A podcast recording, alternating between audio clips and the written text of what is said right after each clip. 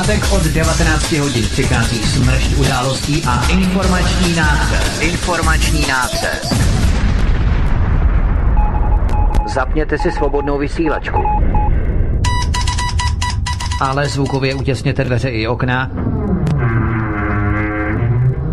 aby vás neslyšeli sousedé. Mohou vás totiž udat za poslech proti evropské propagandy.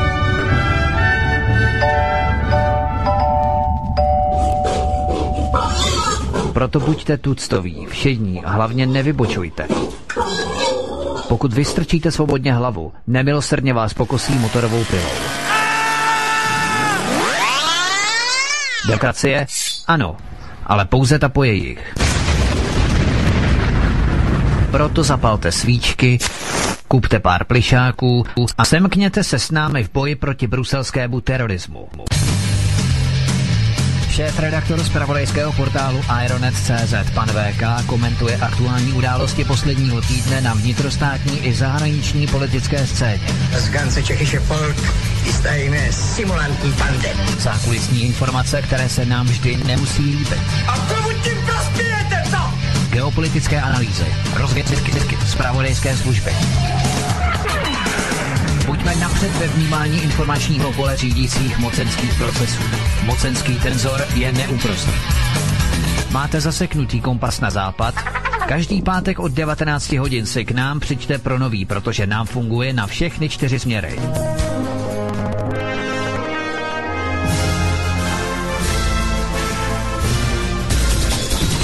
Pátek od 19 hodin šéf redaktor z pravodejského portálu Ironet.cz pan VK krátkým švy jeho atamanského vyčínku vypumpuje náš tlak na 158%. Vedoucí kolotoče.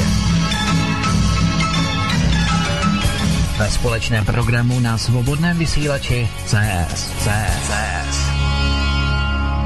Takže já vítám Vítka a pana VK a je to vaše Ahoj, Martine, zdravím všechny posluchače. Hezký pátek přeju. Já nevím, jestli už si, Martine, uvedl nějaké to úvodní slovo ohledně dnešního pořadu, ale tak myslím, že každý zná, o co jde, takže nemusíme se ani dlouho sále představovat. Já tady všichni vítám při páteční seanci našich vysílání a zdravím samozřejmě všechny naše posluchače, čtenáře Aeronetu i tebe VK. Ahoj. Já ti také zdravím Vítku, také zdravím Martina a zdravím všechny posluchače Svobodného vysílače CS a všechny čtenáře CZ. Tak a protože máme lehké spoždění, které jsme nabrali, byť nejsme české dráhy, pojedeme už rovnou na věc a na první záležitost. A ta první záležitost se týká prezidenta Miloše Zemana. Miloš Zeman totiž ve čtvrtečním pořadu týden s prezidentem prohlásil, že v roce 2017 byl v Brně testován nervově paralytický jed, označovaný jako A230. Tento prezidentův výrok ovšem odsoudila řada poslanců, které tímto rozzuřil. Příští týden se Zemanovými výroky ke kauze Novičok bude zřejmě zabývat bezpečnostní výbor, kde chce 10. května téma otevřít eh, jakýsi František Vácha. Já se slyším dvakrát, Martine. Tak, Jo, teď už je to v pořádku, já jsem s nějakou zpětnou vazbou v pohodě. Tak, eh, kde chce 10. května téma otevřít jakýsi poslanec František Vácha, poslanec, o kterém jsem nikdy neslyšel. Zřejmě protože je z nějaké pětiprocentní straničky, která si říká TOP 09. Prý se podle tohoto poslance Františka Váchy jedná o závažné porušení státního tajemství. Ovšem František Vácha jedním dechem dodává, že i navzdory jasnému uvedení této skutečnosti ve zprávě civilní rozvědky nevěří tomu, že by se u nás novičok vyráběl a testoval. Takže František Vácha na jedné straně odmítá věřit tomu, že by se tady novičok testoval a vyráběl, na druhé straně je to prý porušení státního tajemství, tak nevíme.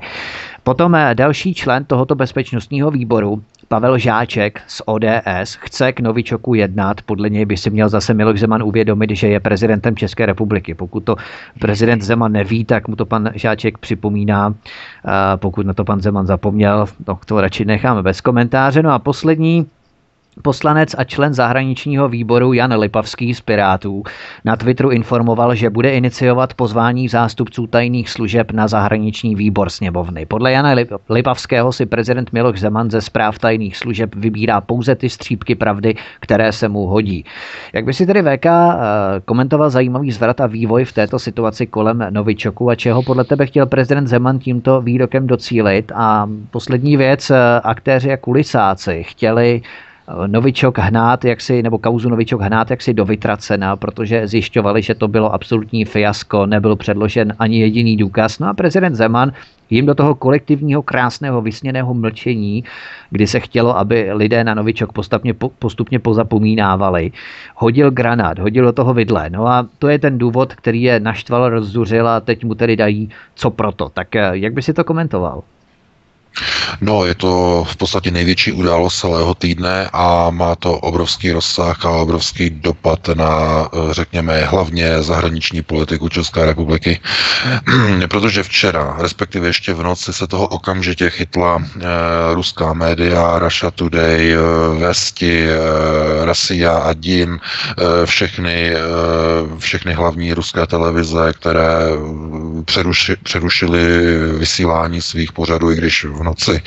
Těžko se něco přerušuje, tam si toho nikdo ani nevšimne, ale došlo k přerušení vysílání na ruském prvním kanálu s bleskou informací o tom, že prezident České republiky v pořadu na TV Barandov oznámil a vlastně odhalil informace, které pocházejí ze zprávy, kterou vojenské zpravodajství před zhruba dvěma týdny nebo týdnem zpracovalo a poskytlo prezidentu České republiky ohledně toho, zdali se v České republice pracovalo a nakládalo nakládalo eh, s nervově eh, paralytickými látkami.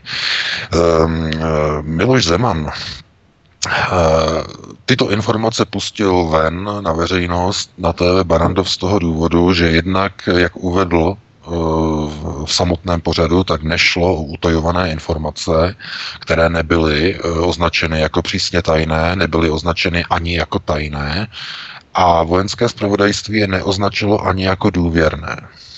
To znamená, že ty informace nepodléhají žádnému stupni utajení a tudíž prezident Zeman mohl uh, tlumočit, kdyby chtěl, tak může tlumočit úplně všechny informace, dokonce může i ten dokument publikovat. K tomu zřejmě asi nedojde. Uh, my se jenom můžeme ptát, jest, proč z jakého důvodu třeba vojenské zpravodajství nedalo na ten dokument hlavičku utajované nebo, nebo přísně tajné. To je velmi zajímavé a je to zajímavý mocenský pokus, nebo ne pokus, ale spíš posun určitého zajímavého a zvláštního spojenectví, které vzniká na ose Pražský hrad a generální štáb České republiky.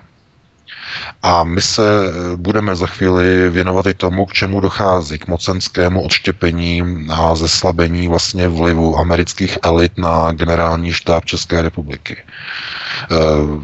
Proč eh, to bylo takto uděláno? No, bylo to uděláno kvůli tomu, aby Miloš Zeman mohl ty informace publikovat.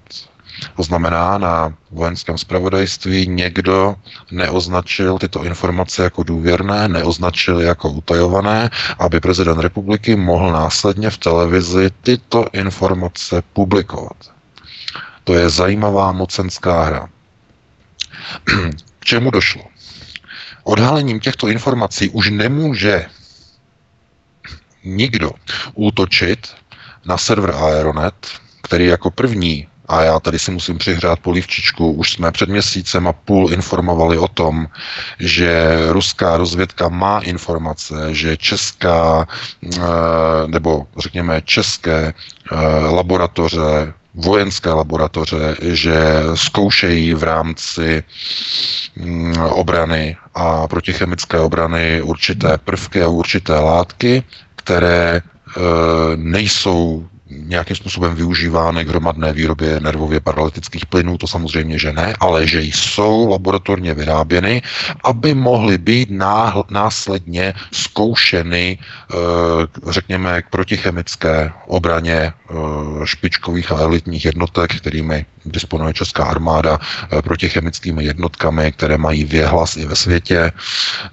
Takže bylo naprosto absurdní a nezodpovědné ze strany jak předsedy vlády eh, v demisi Andreje Babiše, tak i ze strany ministra zahraničí, odstupujícího ministra zahraničí Martina Stropnického, když oba dva eh, před třemi nebo čtyřmi týdny prohlásili, že eh, podezření ruské vlády, že Novičok mohl pocházet z některé ze čtyř zemí, které ruská tajná služba označila za potenciální země, kde také umějí vyrábět novičok, eh, tak to znamená, že došlo k odhalení toho, že jak Babiš, tak i ministr zahraniční Stropnický zkrátka informovali nepravdivě. To znamená, že se postavili na stranu Velké Británie a na stranu velké sedmilhářky Terezy Mayové, která už pomalu chodí i londýnskými kanály, raději ani nevylézá do televize. A Londýn se snaží celou kauzu se Skripalem, Honem rychle ututlat, Eh, kromě toho, teď jenom zabočím, jenom, jenom velmi, velmi krátce, eh, ruská televize včera informovala, že z největší pravděpodobností eh, ruské ministerstvo zahraničí podá oficiální notu za únos dvou ruských občanů, za Julie Skripal a za únos Sergeje Skripala, protože Velká Británie odmítá poskytnout jakoukoliv formu komunikace s těmito dvěma eh, ruskými občany. Eh, Rusko ne, eh, nevyžaduje jejich vydání do Ruska nebo jejich pře, převezení do Ruska. Rusko požaduje pouze jakoukoliv komunikaci nebo formu komunikace, která doloží a ověří, že v daném čase, kdy bude komunikace probíhat, že oba dva jsou naživu a budou eh, schopni potvrdit uh, ruským úřadům, že nebyli uneseni, že jsou v pořádku a jejich komunikace zkrátka potvrdí, že jsou naživu. Uh, Velká Británie to stále zamítá, naposledy to odmítla včera ráno oficiální notou. Eh, česká televize o tom neinformovala, česká média o tom neinformují, že Británie odmítá poskytnout jakýkoliv kontakt eh, ruským úřadům se svýma dvěma, nebo se svými eh, dvěma občany, kteří se nacházejí ve Velké Británii na neznámém místě takže tohle to pouze ukazuje na to, že Velká Británie se snaží tuhletu kauzu zahladit do ztracena. Protože do jisté míry tato kauza vedla a byla jistým prekurzorem pro raketové útoky v Sýrii. Protože i zinscenování chemického útoku v městě Duma v Sýrii bylo organizováno bílými přilbami, což je organizace, která byla založena Eh, panem Messierem, eh, britským občanem, který pracoval v minulosti a zřejmě i dnes pracuje pro britskou eh, rozvědku MI6. To znamená, že Britové stojí i za zinscenováním oné chemické šarády v městě Duma, kde potom se ukázalo, že ty děti tam byly nahnány do té nemocnice a polévány studenou vodou a tak dále a tak dále. Takže Velká Británie se snaží toto Eh, zahladit. A k čemu teď došlo?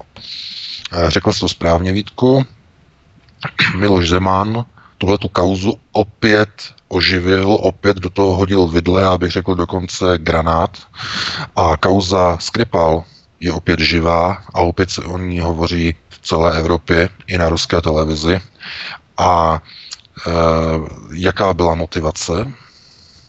No, odstavování americké a obecně můžeme říci západní moci z prostoru Evropy. Protože to, co probíhá, to je práce globalistů. A víme o Miloši Zemanovi, že on dělá e, taková rozhodnutí a takové kroky, které e, jsou v koherenci e, s cíly globalistů v celé Evropě. A kauza Skripal bude mít za následek pouze to, o čem jsem hovořil před dvěma týdny právě tady na svobodném vysílači CS. E, oddělování Spojených států od svých spojenců a vrážení klínu mezi Spojené státy a své vazalské země e, nebude prováděno násilím, ale bude prováděno skandály a kauzami, které znevěrohodní Spojené státy před svými vlastními partnery. A přesně k tomuto je použita kauza Skripal a přesně k tomuto je použito včerejší prohlášení Miloše Zemana. Protože všichni, kte, všichni, kteří byli a kteří se postavili na stranu Londýna v kauze Skripal, A všichni, kteří se stavili na stranu Spojených států v kauze raketového úderu na Syrii, tak všichni se nyní dostávají do naprosto absurdní a to, k čemu teď vlastně e, dojde, je, že všichni ti, kteří stáli na straně Londýna e, v kauze Skripal a všichni ti, kteří se postavili na stranu Spojených států v raketovém útoku proti Syrii, tak ti všichni teď budou vykreslováni jako blázni. Jako blázni, jako hlupáci, jako osoby, které naprosto bez důkazů obvinili jednak Rusko a jednak e, dali příkaz k neschválenému a radou bezpečnosti OSN e, neuděleného mandátu k bombardování a k útoku na Syrii. To znamená, že všichni tito politici se začínají diskreditovat. Všichni politici, kteří spolupracují se Spojenými státy, kteří spolupracují s Londýnem, s Velkou Británií, se stávají zrádci. Stávají se hlupáky, kteří neumí vůbec dělat politiku, kteří dokonce můžou být obviněni i z toho, že nařídili úder proti suverénní zemi, že vyhostili velvyslance Ruské eh, nebo diplomaty Ruské federace na základě e, informací, které byly naprosto zinscenované. A ukáže se, že jak premiér České republiky v demisi Andrej Babiš, tak i ministr zahraničí Stropnický, když před třemi týdny říkali, že Česká republika e, nikdy žádný novičok neměla, nikdy ho nevyráběla, nikdy s ním nemanipulovala, že to byla lež. A teď, z jakého důvodu toto říkali? Buď za A opravdu o tom nevěděli, to znamená, že předseda vlády neví, co dělá jeho chemická jednotka v Brně ve výzkumném ústavu, což je alarmující, nebo to neví minister zahraničí, což je snad ještě více alarmující, a nebo za druhé, nebo lhali, jak Andrej Babiš, tak Martin Stropnický a věděli, že čeští vojáci a jejich chemické jednotky, i když v malém množství, jak zdůraznil Miloš Zeman, tak i když v malém množství, tak vyrobili, otestovali a po otestování e, následně podle informací prezidenta republiky e, tento vzorek zničili v listopadu v loňského roku v Brně ve vojenském výzkumném ústavu. Takže všechno to do sebe zapadá, že za A, buď opravdu Česká republika je ve stavu, kdy armáda bez kontroly předsedy vlády, bez kontroly ministra zahraničí, dovolí vojákům, aby vyráběli chemické, e, nervově paralytické jedy a nedají o tom informaci svým nadřízeným a svým politikům, kteří se potom zdiskreditují jako hlupáci v mezinárodních, na mezinárodní scéně, jako hlupáci. Protože proč? Kdyby vojenské zpravodajství konalo ještě předtím, než byli vyhoštěni ruští diplomaté, na základě lživého obvinění ze strany Velké Británie, že může za chemický útok eh, v Salisbury v kauze Skripal, tak už tehdy by bylo jasné, že Česká republika nemůže ze sebe dělat takového hlupáka, že bude říkat, my nemáme s Novičokem nic společného, když vlastní výzkumná chemická jednotka pracuje se základní kmenovou složkou e, Novičoku. E, co se týče toho typu, a230, eh, tak řada 23X je základní, eh, to je takzvaná baseline, základní eh, modelová linka pro výrobu novičoků, protože těch verzí je A230 jako základní chemická base, baseline, druhá je A231, 230, 232 až 230, myslím 7, to je, je, je to základní řada jednotlivých chemických typů. A e, Česká republika skrze e, své chemické laboratoře v Brně zkrátka zkoušela tento novičok v rámci svých laboratorních testů, což není nic nezákonného. Jo, to není něco, co by bylo třeba s mezinárodním právem, protože v rámci protichemické obrany se normálně vyrábějí malá množství a testují se. Ale přesně o tomto jsme my na Aeronetu a i tady na svobodném vysílači, to si potom poslechněte zpětně, myslím někdy jsme o tom mluvili koncem února, to si poslechněte, tak jsme o tom přesně hovořili že každá země vyspělá, která má e, proti, vyspělou protichemickou obranu, tak si vyrábí ve svých závodech a laboratořích e, zkušební vzorky, takzvané samples, vzorky, které potom používá a že je nepravděpodobné, že by Česká republika takové vzorky neměla, když má tak vyspělé protichemické řešení a protichemické jednotky. Mluvili jsme o tom. Já jsem o tom psal. A hned jsme si potom přečetli na hlídacím psu, že zase de, že šíříme dezinformace, že to není pravda. Já jsem zvědavý, jestli se nám třeba hlídací pes obmluví. Teď, když to má černé na bílém od e, vojenského zpravodajství že Česká republika testovala v listopadu základní baseline novičoků A230 jestli se nám omluví za to, že jsme nešířili dezinformaci. Protože my máme své informace validní. My víme, že Česká republika testovala a testuje e, různé speciální chemické kmeny. My to víme. Ale že to neví předseda vlády a že to neví minister zahraničí, je skandální a staví je to do role diletantů. Opravdových diletantů. Takže znovu se ptám, a každý si musí na to zodpovědět sám, Jestli opravdu ty výroky e, byly mířené e, tím směrem, že oba dva politici opravdu nevěděli, že Česká republika pracuje e, s chemickým kmenem Novičoku A230, anebo o tom věděli a lhali a priori. To znamená, kryli svého britského spojence. Já bych byl radši, kdyby to bylo to první, ta první varianta. Sice není vůbec nijak veselá, protože to znamená, že vláda nemá kontrolu nad tím, co dělají vojáci. A když se začnou schvalovat sankce proti ruským diplomatům, tak se vojáci vůbec neozvou. A něco tají. Proč pro Boha to neřekli?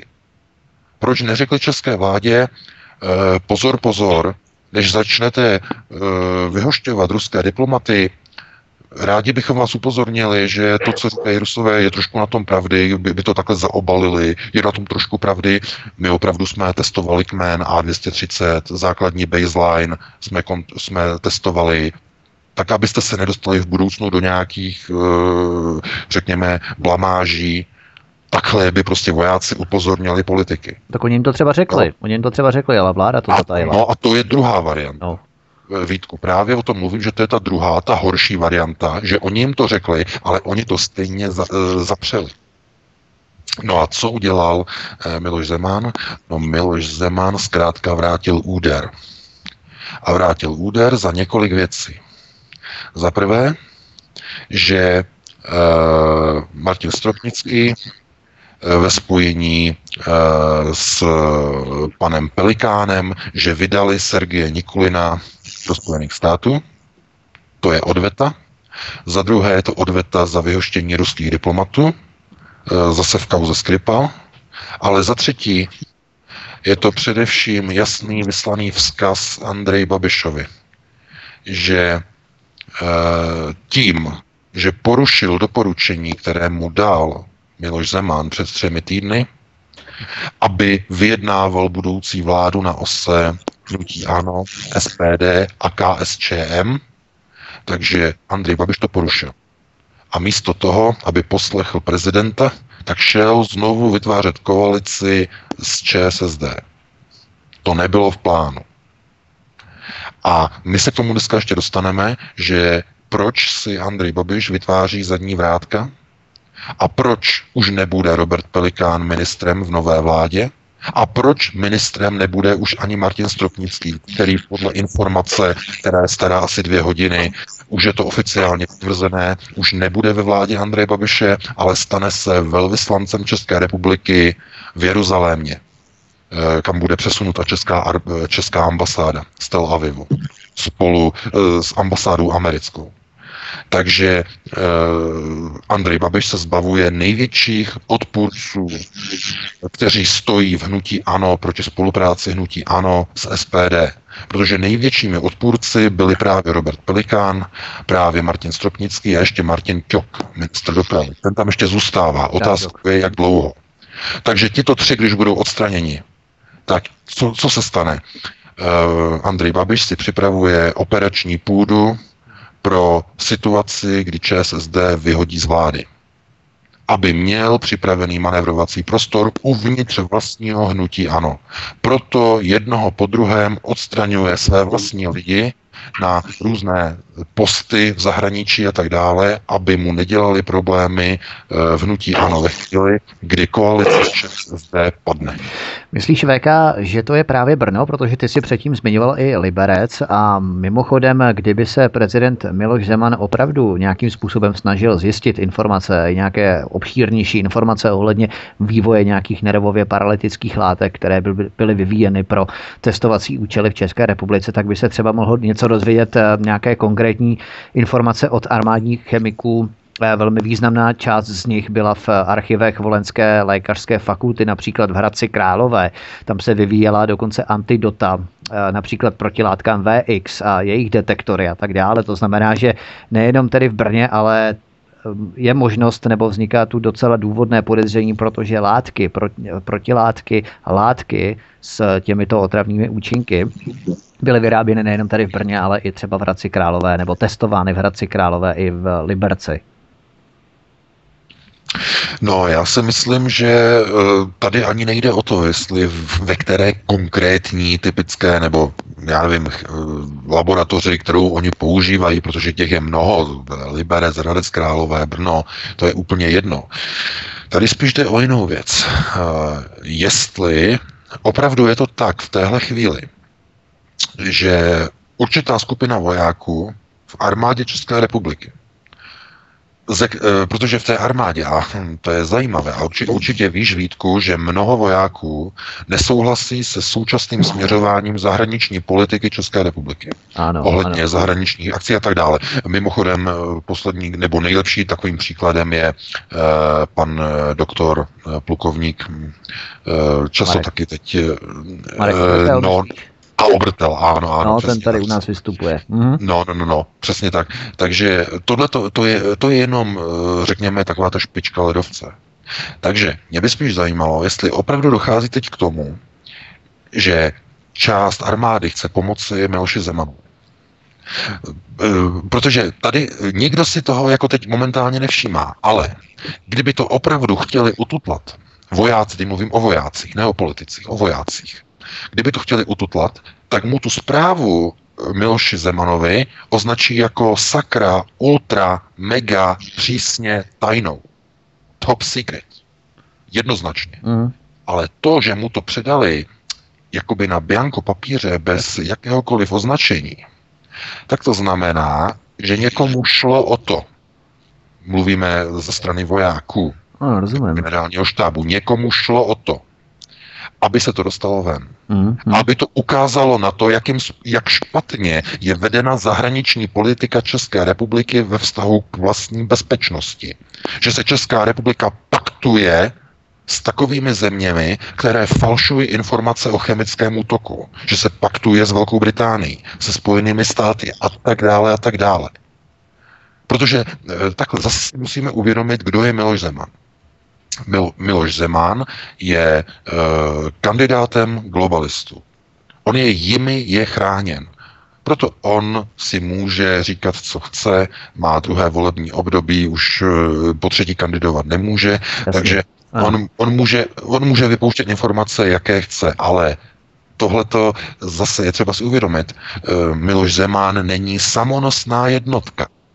To znamená, někdo nejprve mu musel ty informace poskytnout v takové formě, aby Miloš Zeman je mohl beztrestně publikovat. Protože pozor, Miloš Zeman je, veli, je vysoce inteligentní a on ví, že by nemohl uh, vypustit ani, ani promile informací, kdyby tam bylo razítko, že se jedná o dokument, který je přísně tajný. Ani, ani, ani ně by nemohl uh, publikovat uh, v televizi uh, pana Soukupa. No tak, já tě, já tě předuším, promiň, ale myslíš, že prezident Zeman si ty informace vyžádal, anebo někdo k němu přišel a ty informace mu poskytl sám od sebe?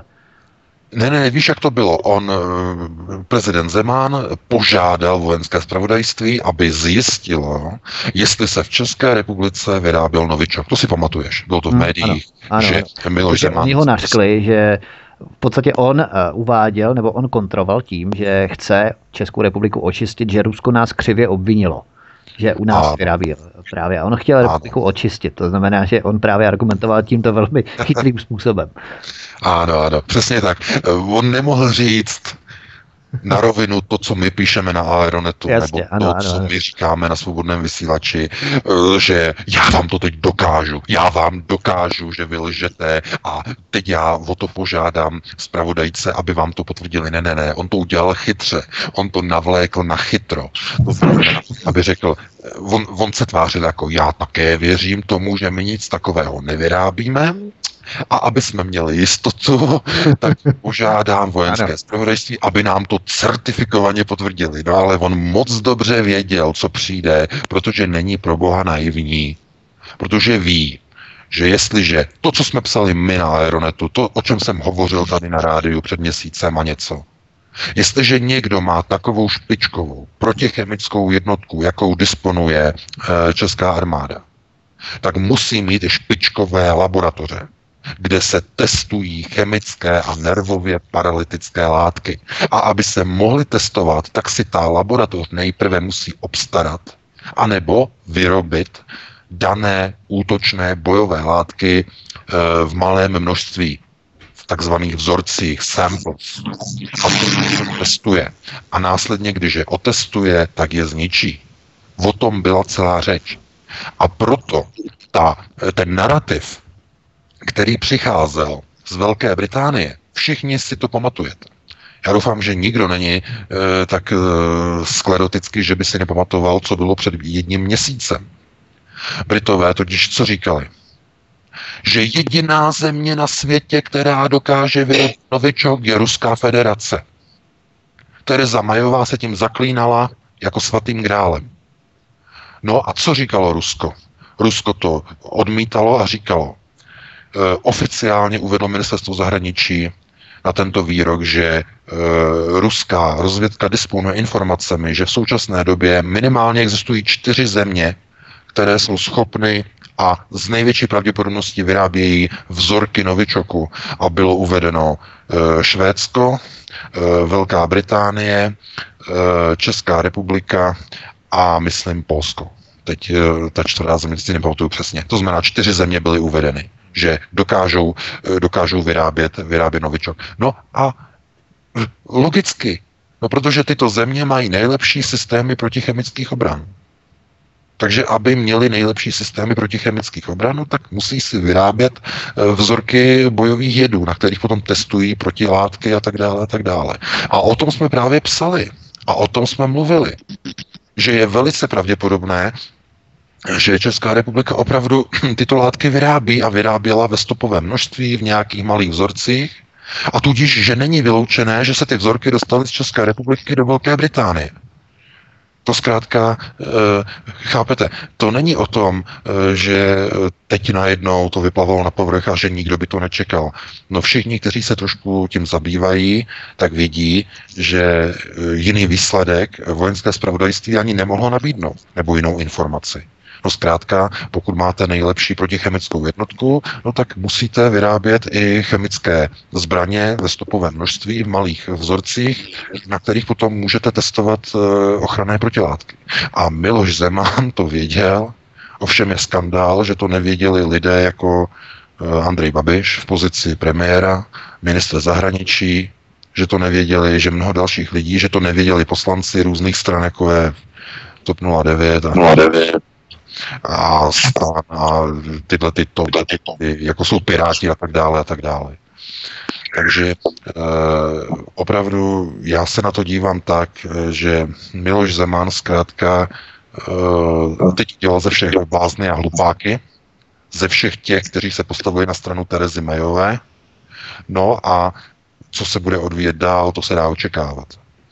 Příští týden se dají čekat útoky na Miloše Zemana, kde se bude probírat, jestli měl právo k tomu, aby řekl a e, bude se na něj útočit a tak dále, tak dále.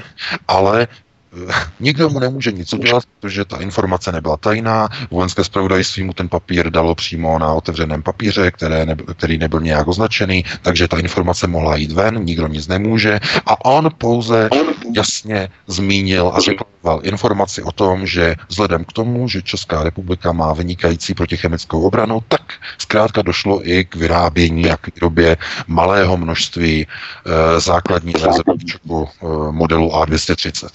No, tak to je výsledek. A tohle to přece měla armáda říct ještě předtím eh, vládě, než byly uh, uvaleny uh, vyhošťovací dekrety ruským diplomatům.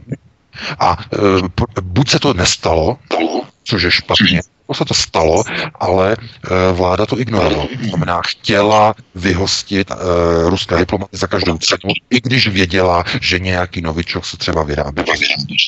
A teď je otázka, která varianta to byla. Uh, nicméně znovu opakuji, že nejdůležitějším uh, poznatkem, o který bychom se měli zajímat, je, že kdo měl zájem na tom, aby Eh, Miloš Zeman dostal tyto informace na papíře, který nebyl označen jako tajný aby mohl tyto informace publikovat. To znamená, že v armádě, nebo takhle, abych byl přesnější, ve vojenském spravodajství někdo se o to zasloužil, aby ta informace přišla na stůl Miloše Zemana bez označení jako tajné. Eh, já bych to jenom uzavřel, protože jsme to probrali úplně celý. Zaplácli jsme tím de facto celou hodinu, ale já to považuji za nejdůležitější téma eh, tohoto týdne. A eh, opravdu bych vyzval ještě závěrem všechny posluchače, aby se zamysleli nad tím, proč a z jakého důvodu a kdo o to usiluje, aby tyto informace, které přistály Miloši Zemanovi na stole, na papíře od vojenského zpravodajství. Proč nebyly označeny jako tajné? Proč e, byly e, doručeny jako obyčejný dopis? Zpráva bez označení, aby mohl Miloš Zeman následně na TV Barandov tuto informační bombu odpálit. Takže e, podívejte se na to, co se děje, jak na ministerstvu zahraničí, odkud odchází Martin Stropnický do Jeruzaléma do hm, jako na pozici velvyslance a zároveň odchází i Robert Pelikán z ministerstva spravedlnosti. A najednou vojáci z nějakého důvodu poskytují bez jakéhokoliv spravodajského krytí nebo označení jako přísně tajné, poskytují Miloši Zemanovi obrovskou munici na útok proti všem kteří se připojili na stranu Londýna Terezy Mayové a Spojených států ve věci dvou chemických vymanipulovaných a vykonstruovaných útocích. Skripal a e, chemický útok v Důmě. Tohle je otázka na kterou si budeme muset najít odpověď. Já zatím eh, nemám jasno, pokud tady to vyplývá, z jakého směru, kdo by měl tady to zájem, ale každopádně je to zajímavý posun v mocenském nastavení na ose hrad a generální štáb armády České republiky, respektive vojenského zpravodajství. To je velmi zajímavý posun. A je to posun, který vede k odstavování moci domu Můžeme o tom mluvit jako o tom takzvaném atlantickém pilíři nylon. Je to odstavování Američanů a Britů od moci v celé Evropě. Takže to má velký přesah. No, ale musíme, musíme uzavřít první hodinu. Já ti předám slovo Vítku, aby si k tomu také něco řekl a blížíme se ke 20. hodině. Dali bychom si to přestávku. Přesně tak. Já jenom v posledních minutách bych tě VK poprosil, kdybychom mohli krátce a stručně okomentovat situaci ohledně ČSSD kdy eh, došlo k tomu, že ČSSD si uzavřela jakousi vnitřní smlouvu, protože bohumínské usnesení, bohumínské usnesení evidentně nestačilo v rámci komunistické strany a uzavřeli si další vnitřní dohodu, že nikdy nebudou spolupracovat na, eh, nevím jestli celostátní úrovni, nebo komunální, nebo krajské, nebo na všech úrovních. Dohromady nebudou spolupracovat s SPD. Eh, VK myslí, že to má nějaký význam pro ČSSD, pro jejich utváření politiky, nebo proč vůbec tohle nějaké usnesení řekněme, provedli, vykonali, jaký to má význam v podstatě, protože to je naprosto podle mě zbytečné gesto. gesto. Eh, no, tohleto je spíš eh, jako směřované směrem k hnutí ano. Oni tím chtějí vyslat signál, že SPD je ostrakizovaná strana na úrovni takových nepřijatelných skupin nebo stran, jako je dělnická strana, anebo jako jsou KSČM, komunisté se kterými také oni mají zákaz socialisté spolupracovat. Eh, takže tohle je snaha lidové postavit SPD na stranu nebo do pozice opravdu extremistické strany, naprosto, naprosto lživě. A e, co je naprosto pikantní na tom, tak e, koalice ještě není podepsaná a Babiš už se zbavuje největších odpůrců spolupráce hnutí ANO s SPD a už se zbavuje Stropnického, kterého posílá do Izraele a už se zbavuje Pelikána. Takže uh, pozor na to, Babiš ví moc dobře, k čemu dojde a koalice z ČSSD může mít velice jepičí život. Velmi krátký. Tak eh, Martine, asi dáme písničku. Ano, ano, co tam nachystám. Teď se slyším i já teda dokonce dvakrát, tak už je co říct. Takže my vstupujeme do druhé hodiny a tímto se zároveň omlouváme všem posluchačům za způsobené technické komplikace které byly samozřejmě do určité míry způsobené tím, že nám vypadává stream, to znamená, že hlavní primární stream, který jede v rádiu, a já se stejně slyším dvakrát, já se z toho už pominu, ten hlavní stream, který jede v rádiu, tak nám samozřejmě nefunguje, protože té firmě vypadl, respektive vyhořel switch v pražské serverovně. To znamená, že my tady stavíme nějaké provizorní řešení, my tady na koleně stavíme streamy, stavíme tady i další záležitosti, takže dnes omluvte opravdu sníženou kvalitu, technickou kvalitu, protože my tady na koleně opravdu stavíme různá technická řešení provizorně přes různě přes mobily propojované, přes počítače, přes naše servery a tak dále a tak dále. Takže prostě děláme všechno pro to, abychom se aspoň nějakým způsobem slyšeli. Tak, Půjdeme na druhou, eh, druhou hodinu a vstoupíme tedy do další situace, která se mapuje na české politické scéně a nejenom na politické. Eh, v posledním článku z Iron2.cz, buď jste se dočetli, anebo ne, podle smlouvy ze 30. ledna 2018, tedy tento rok, poskytla nadace Open Society Fund Praha George Sereše dotační příspěvek Masarykově univerzitě v Brně, zastoupené docentem Břetislavem Dančákem, částku ve výši 326 579 korun. Tedy fondy George Sereše otevřeně podporují Masarykovu univerzitu v Brně. Jedná se o realizaci projektu výzkumu manipulativních technik, programová oblast nenápadný půvab demokracie a grantová výzva mapování ruského vlivu České republiky a Slovenska. Monitor, monitorování ruských strašidel má probíhat od 1. února 2018 do 30. ledna do 31. ledna 2019, tedy po dobu jednoho celého roku. Bude se jednat o tři vlny sběru a analýzy manipulativních technik užívaných prokremelskými takzvanými spravodajskými servery v České republice. Studenti z katedry politologie Fakulty sociálních studií Masarykovy univerzity v Brně budou provádět experimenty, kdy budou zkoumat, jak lidé reagují na manipulativní techniky pro kremelských spravodajských serverů.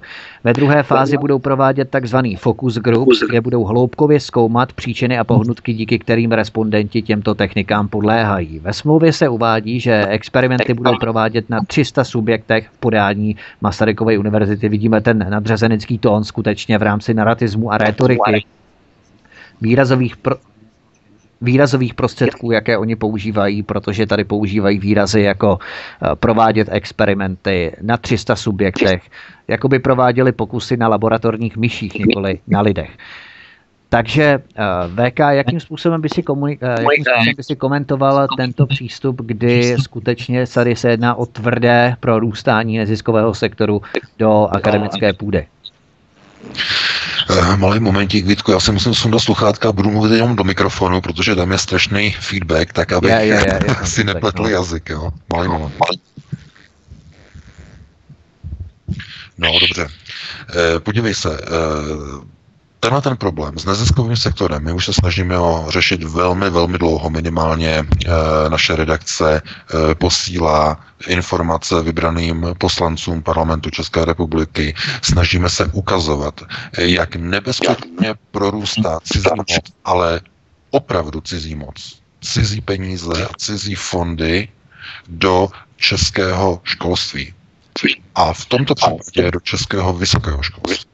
Co se týče Masarykovy univerzity, ta je výjimečná především v tom, že začíná přebírat hlavní řídící roli od pražských univerzit, které pomalu se jako usadují v tom uh, globalistickém narrativu a v neomarxistickém vymývání vlastních studentů. A tyto procesy se přenášejí do Brna.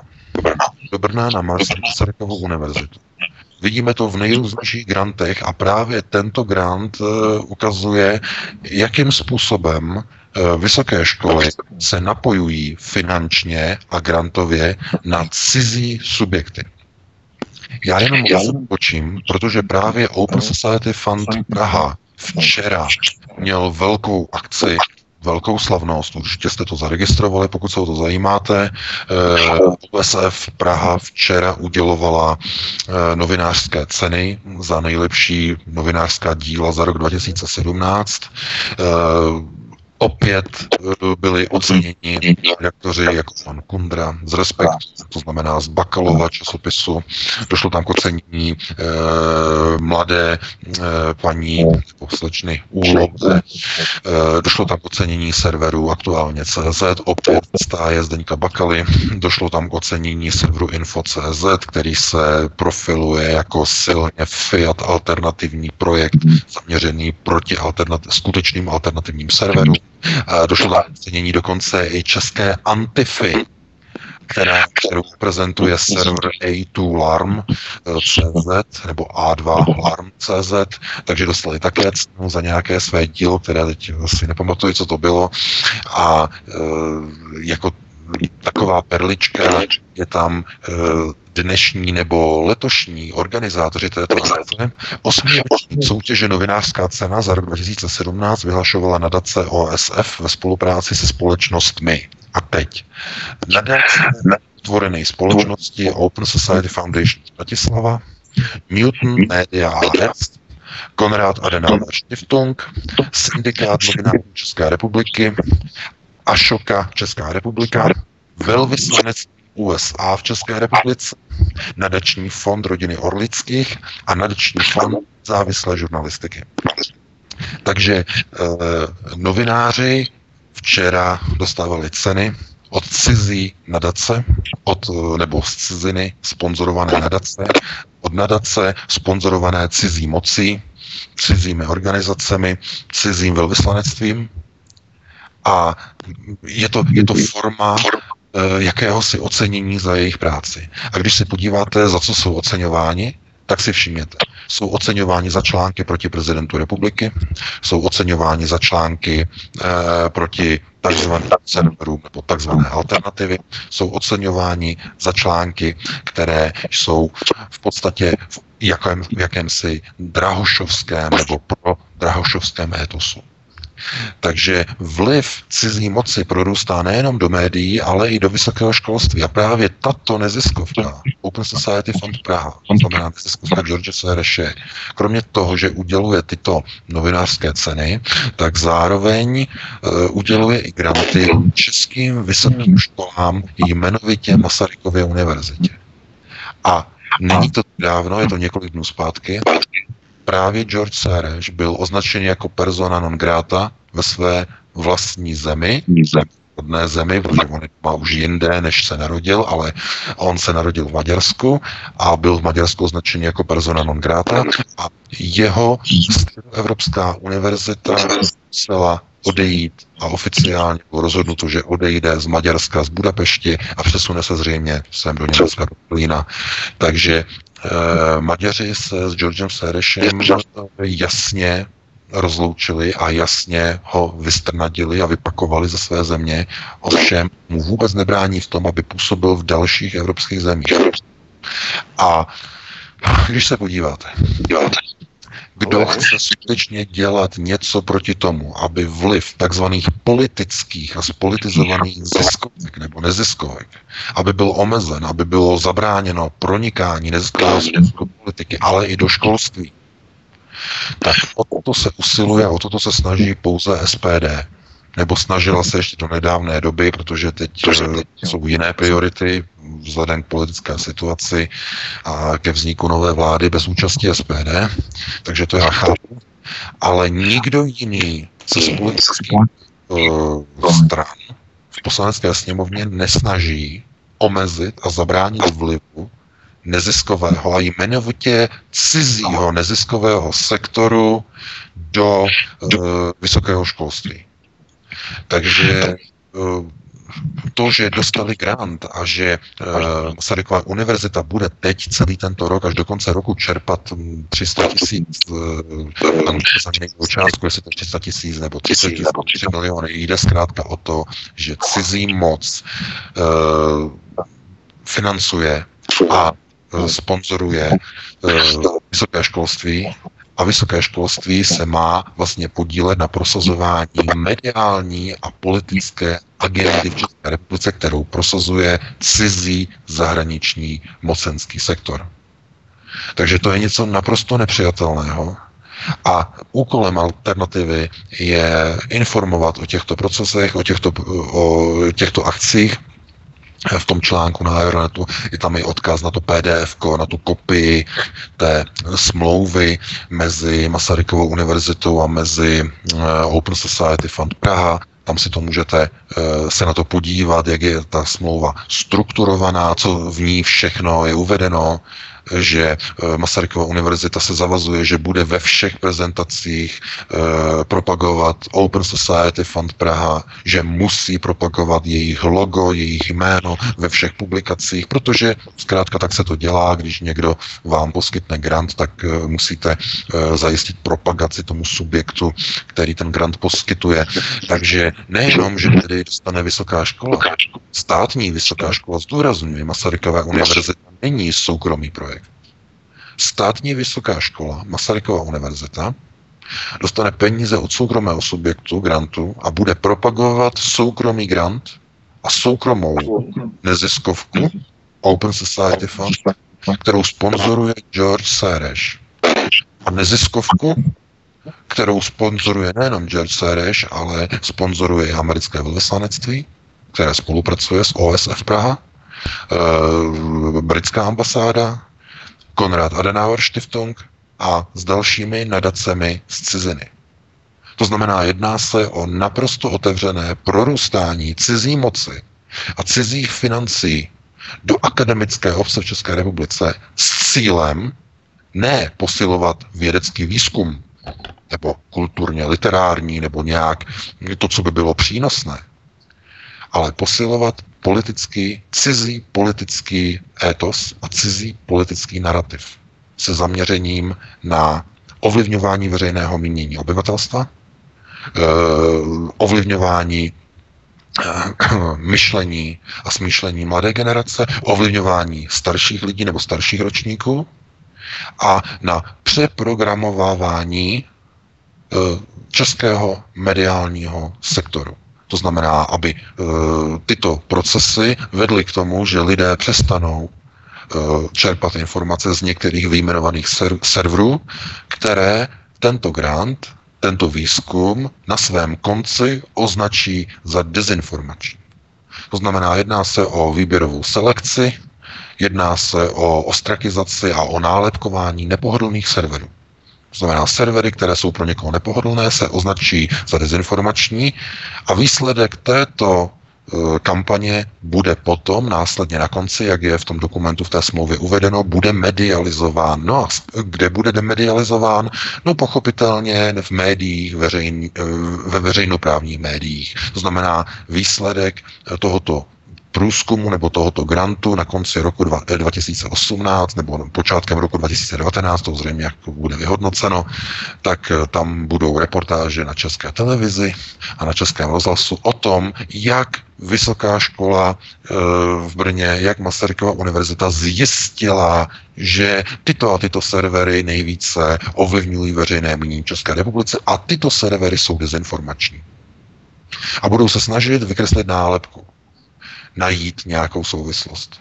Jsme totiž hovořili právě o Masarykově univerzitě, protože VK právě mluvil o záležitostech, kdy uh, Open Society Fund Praha uděloval novinářské ceny. Bylo to včera i v rámci kooperace nebo koordinace s dalšími společnostmi. A jednou z těch společností byla právě německé fondy, respektive česká pobočka Konrad Adenauer Stiftung. A ta je právě také propojená s Masarykovou univerzitou, kromě tedy toho grantu 326 tisíc a nějaké drobné ohledně toho projektu Open Society Fund Praha a Masarykové univerzity v Plzně, tak eh, máme tu tím pádem tuto jednu z předních nadací německého neziskového sektoru, jakou je právě Konrad Adenauer Stiftung. A ti poskytli ze smlouvy, nebo ti poskytli podle smlouvy ze 20. března 2017 dar v hodnotě 1 215 900 korun na, nebo deklarovaný jako institucionální partnerství mezi Konrad Adenauer Stiftung a Masarykově, Masarykovou univerzitou v Brně. No a potom druhou, tentokrát dotaci, podle smlouvy ze 3. dubna 2018, tento rok 3. dubna 2018 ve výši 760 950 korun a jednalo se o dotaci pro Mezinárodní politologický ústav Fakulty sociálních studií Masarykovy univerzity pro rok 2018. To znamená, že nejenom tedy Open Society Fund Praha je napojený v rámci grantů a dotací na Masarykovy univerzity nebo Masarykovou univerzitu v Brně, ale zároveň i tyto přední americké fondy, pardon, německé fondy Konrad Adenauer Stiftung, takže to máme pojištěné na druhou VK. Eh, no, pro mě je to pouze o tom, že v téhle chvíli už se nemůže čekat a musí politici začít zahajovat takové kroky a procesy v České republice, aby byl odstřižen vliv neziskového sektoru a zdůrazňuji spolitizovaného neziskového sektoru, jak domácího, tak zejména zahraničního, od veškerých a e, vlivů a od všech stupňů českého školství, od všech škol, nejenom vysokých škol, ale i středních, základních a i dokonce i těch předškolních. To je naprosto zásadní a klíčové. A um, jenom, když se podíváte, jaké procesy probíhají o tom, nebo v tom smyslu a v tom rámci, o kterém jsme hovořili na začátku našeho pořadu. Když premiér republiky, ministr zahraničí a další neví, e, co dělá jejich vlastní armáda, respektive výzkumné laboratoře, když neví, co se děje. Možná, že vědí, to by bylo na jinou diskuzi. A e, na základě mm, jakéhosi partnerství s Velkou Británií vyhostí bez důkazu ruské diplomaty, když bez důkazu se připojí a souhlasí e, s Radou bezpečnosti OSN neschváleným raketovým útokem na suverénní zemi, na Syrii, když vláda dělá takovéto kroky, tak to znamená, že jim je úplně jedno, co bude s českým školstvím. Že jsou de facto garanty těchto eh, neziskových procesů, které prorůstají do eh, českého školství jako s úplně stejným způsobem, jako například organizovaný zločin. To znamená, neziskovky používají svoje kontakty, používají svoje peníze na to, aby skrze státní instituci ovlivňovali budoucí mládež České republiky. To je forma organizovaného zločinu. A provádí to e, ne za nějaké české peníze, ale za peníze z ciziny. To znamená, to je bezpečnostní hrozba, kterou by se měla zabývat rozvědka, kterou by se měli, nebo kontrarozvědka, aby byl přesnější. Tím by se měly zabývat všechny bezpečnostní agentury. Jak je to možné, že uh, cizí, cizí organizace uh, prorůstají do systému českých škol a do akademických obcí a tam se snaží vychovávat uh, studenty a vychovávat novou generaci, která potom následně nebo která potom následně, když vyroste a budou dospělí a budou pracovat, tak budou prosazovat na svých pracovních pozicích v budoucnu zájmy cizí moci, až se dostanou někteří z nich například do České televize, až se dostanou do řídících funkcí velkých státních podniků v České republice, až se dostanou do politických rozhodovacích procesů, až třeba za 20 let budou kandidovat jako poslanci do sněmovny nebo budou kandidovat na nějakou veřejnou funkci. Takže prorůstání cizí moci do vysokých škol je rozbuška, časovaná rozbuška. Je to virus, který se, který se uloží a který se bude za několik let inkubovat a rozmnoží se a rozleze se jako mor v celé společnosti. A proč o tom já takto můžu hovořit? Protože přesně takhle to probíhalo tady v Německu. Přesně tato indoktrinace vznikala koncem 80. a počátkem 90. let. Tady v Německu. Tady nebylo vždycky takové vítání migrantů a neměli tady Němci vždycky takové uh, střelené uh, názorové svět, uh, postoje a, a divné světonázory, jako má dnešní mládež a dnešní adolescenti. To tady nebylo vždycky, to je proces německého školství. No a kdo prudce působil celá 90. léta mm, a i po roce 2000 tady na systémy německých škol? Koho najdete? No, najdete Open Society Foundations, najdete Rockefellerovy fondy, Fordovy fondy jsou tady obrovsky populární, nevím jak v Česku, ale tady Fordovy fondy, eh, to je všechno napojení na americké, americké neokony a tak dále. Takže a, a všechny ty organizace prosazovaly sluníčkové teze. Všechny. Takže tohle je systém. Snaha přeprogramovat novou generaci aby až vyroste, prosazovala stejnou chorou, zvrácenou politiku, jako prosazují dnes e, noví v uvozovkách mladí politici v německých stranách. No, ono konec konců někteří staří, a ovšem ti trošku z jiných důvodů, ale e, tohle to nemůžeme připustit. Minimálně český občan by to neměl připustit. A e, že jaká je priorita? No, když někdo, e, já nevím, skončí ve volbách, e, dostane se na nějakou pozici, já nevím, dostane 10-12% v českých volbách do parlamentu, chce se dostat do vlády a tak dále, tak má nějaké priority. Má priority například obecné referendum, mluvím teď momentálně o SPD, nebo mají třeba, nevím, priority, které se týkají třeba, nevím, určitých daňových změn a tak dále, tak dále, se jiné strany. Ale já jsem si nevšiml, že by tam byla jedna jediná strana, která by si uvědomila, že to, o co se teď hraje, je budoucnost českého národa, kterou definuje proces řízení na první prioritě. To znamená na prioritě světonázorové. A to je proces, který probíhá, který řídí a který ovlivňuje školství. To je strategický rezort. Ne ministerstvo vnitra, jako se snaží, nebo o co usiluje ČSSD, jsou naivkové. To není strategický rezort.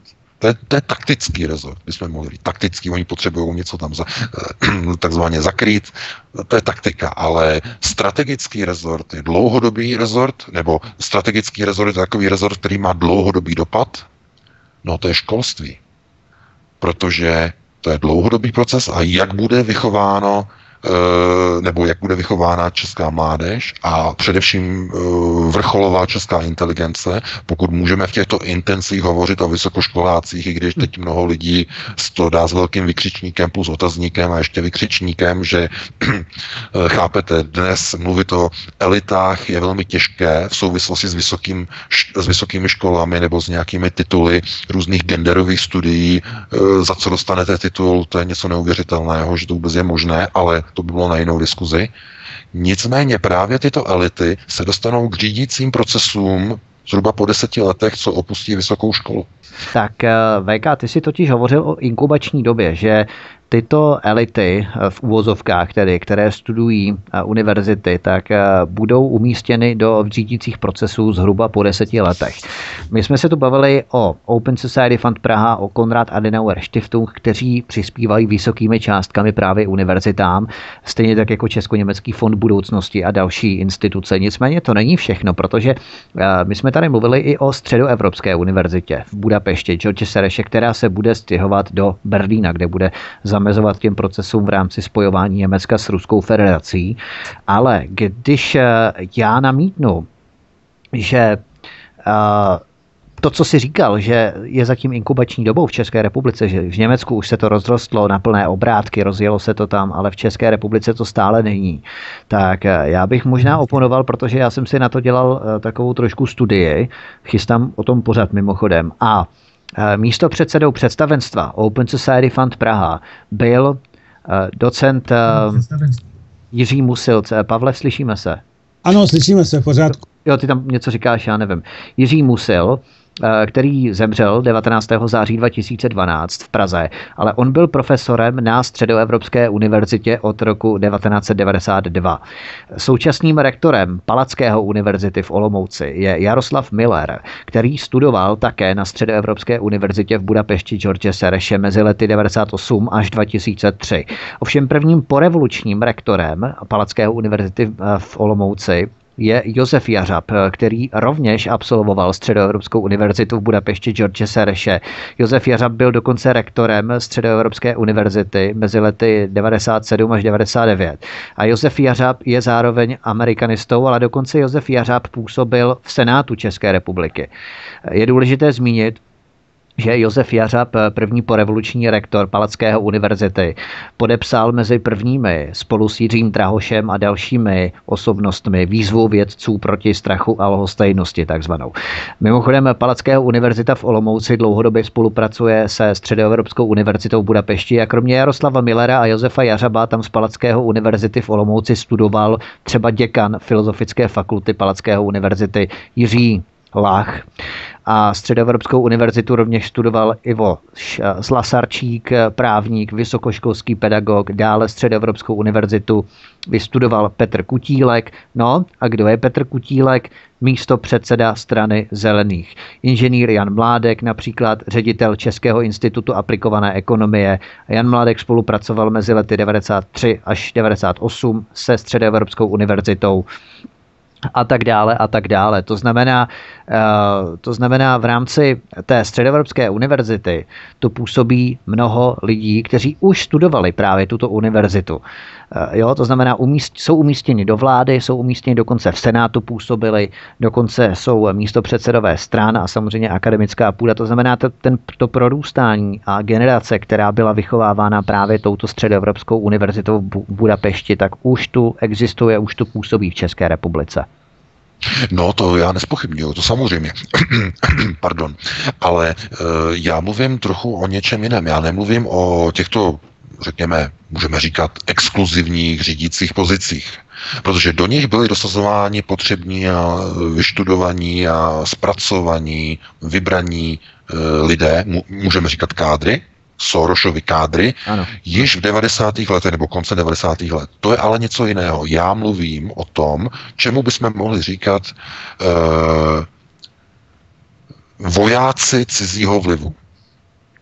To znamená, nejsou to ti nejvyšší generálové, ale jsou to operátoři, kteří budou prosazovat neomarxismus na úrovni českých médií, na úrovni české politiky, na úrovni českého školství a další, v jednotlivých dalších rezortech a odvětvích české společnosti. Tam stále ti lidé nejsou. To znamená, eh, takovým tím modelovým příkladem, eh, kde už to funguje tak, jak to má, je například Česká televize, která je naprosto kompletně zglejšaltovaná do eh, toho modelu, jak si představují neomarxisté, že by měla fungovat média. Ale to je něco jiného, protože tam došlo k těmto změnám už během spacákové revoluce v roce 2000. Nicméně tohle to zdaleka neplatí o dalších organizacích, jako jsou e, jednotlivé, e, například jednotlivá ministerstva, jednotlivé úřady, e, jako jsou e, jednotlivé e, klíčové rezorty, jako jsou například diplomatické vztahy nebo řekněme obsazení jednotlivých diplomatických míst které vytvářejí velmi důležité vztahy v takzvané zahraniční politice. Tam všude se pohybují totiž lidé, které naopak dosadil Miloš Zeman nebo Václav Klaus. E, s určitým odstupem je Václav Havel samozřejmě, ale především poslední dva prezidenti, Václav Klaus a Miloš Zeman. Takže jim tohleto vadí a kdo obsadí tyto rezorty, až generačně oni dospějou a bude jim okolo 30, 35, 40 let mladí, nadějní kariéristé, no budou dosazováni právě do těch důležitých procesů, které ještě dneska řídí stále takzvaná v uvozovkách stará garda. To znamená stará garda z 90. let, to znamená lidé napojení e, na onu na onen mocenský étos, který prosazoval Václav Klaus během svých vlád v 90. letech, letech a následně na e, mocenskou linii, kterou představuje nebo kterou garantuje Miloš Zeman. To znamená levice, pravice. A tohle to přesně, o tom jsme hovořili několikrát, že tohle to chtějí globalisté zlikvidovat a zničit. Systémy politických stran. To znamená zničit levici, zničit pravici. A teď se zamyslete. K čemu došlo v posledních letech v České republice? No došlo ke zničení nejprve pravicové nejsilnější strany v zemi. ODS. To si jistě pamatujete. Došlo k jejímu naprostému krachu a zničení ve volbách 2013. Ale to někomu to nestačilo. Bylo ještě třeba zničit i levici. Nejsilnější stranu na levici. Jaká strana to byla? ČSSD. A jak dopadla ve volbách 2017 v loni? Byla zničena. Takže nejsilnější pravicová strana byla zničena a neexistuje v České republice žádná silná pravicová strana. Teď už neexistuje ani žádná silná levicová strana. A kdo vznikl místo nich? Globalistický, všebarevný, duhový subjekt hnutí ano. Kde jsou všichni levičáci, pravičáci, křesťané, ateisté, všichni. Vznikl globalistický subjekt. Takže probíhají v České republice přesně ty procesy, o které usilují globalisté. Ale tohle je pouze jeden z kamínků té mozaiky. Protože e, to, že se teď ujme vlády globalistický systém řízení moci skrze hnutí ANO, eh, tím není hotovo. Bude třeba dosadit nové uvědomělé v uvozovkách, nové kádry do jednotlivých řídících procesů v takových společnostech, jako je ČES, jako je ČEPRO, ano. Eh, do, jedno, do jednotlivých ministerstev, do jednotlivých organizací, úřadů a na nižší úrovně, do krajů. A dále a hlouběji do jednotlivých okresů a dále hlouběji do jednotlivých obcí a jedno, jednotlivých uh, obecních úřadů. Ten proces jde dolů ale vidíte, že na nejvyšší úrovni už globalisté zvítězili. Podařilo se jim rozbít pravici v České republice, eliminovat ji eh, na drobné, sotva se dostanou do parlamentu, 5-7% a takhle, a doká- povedlo se jim zničit i levicové strany.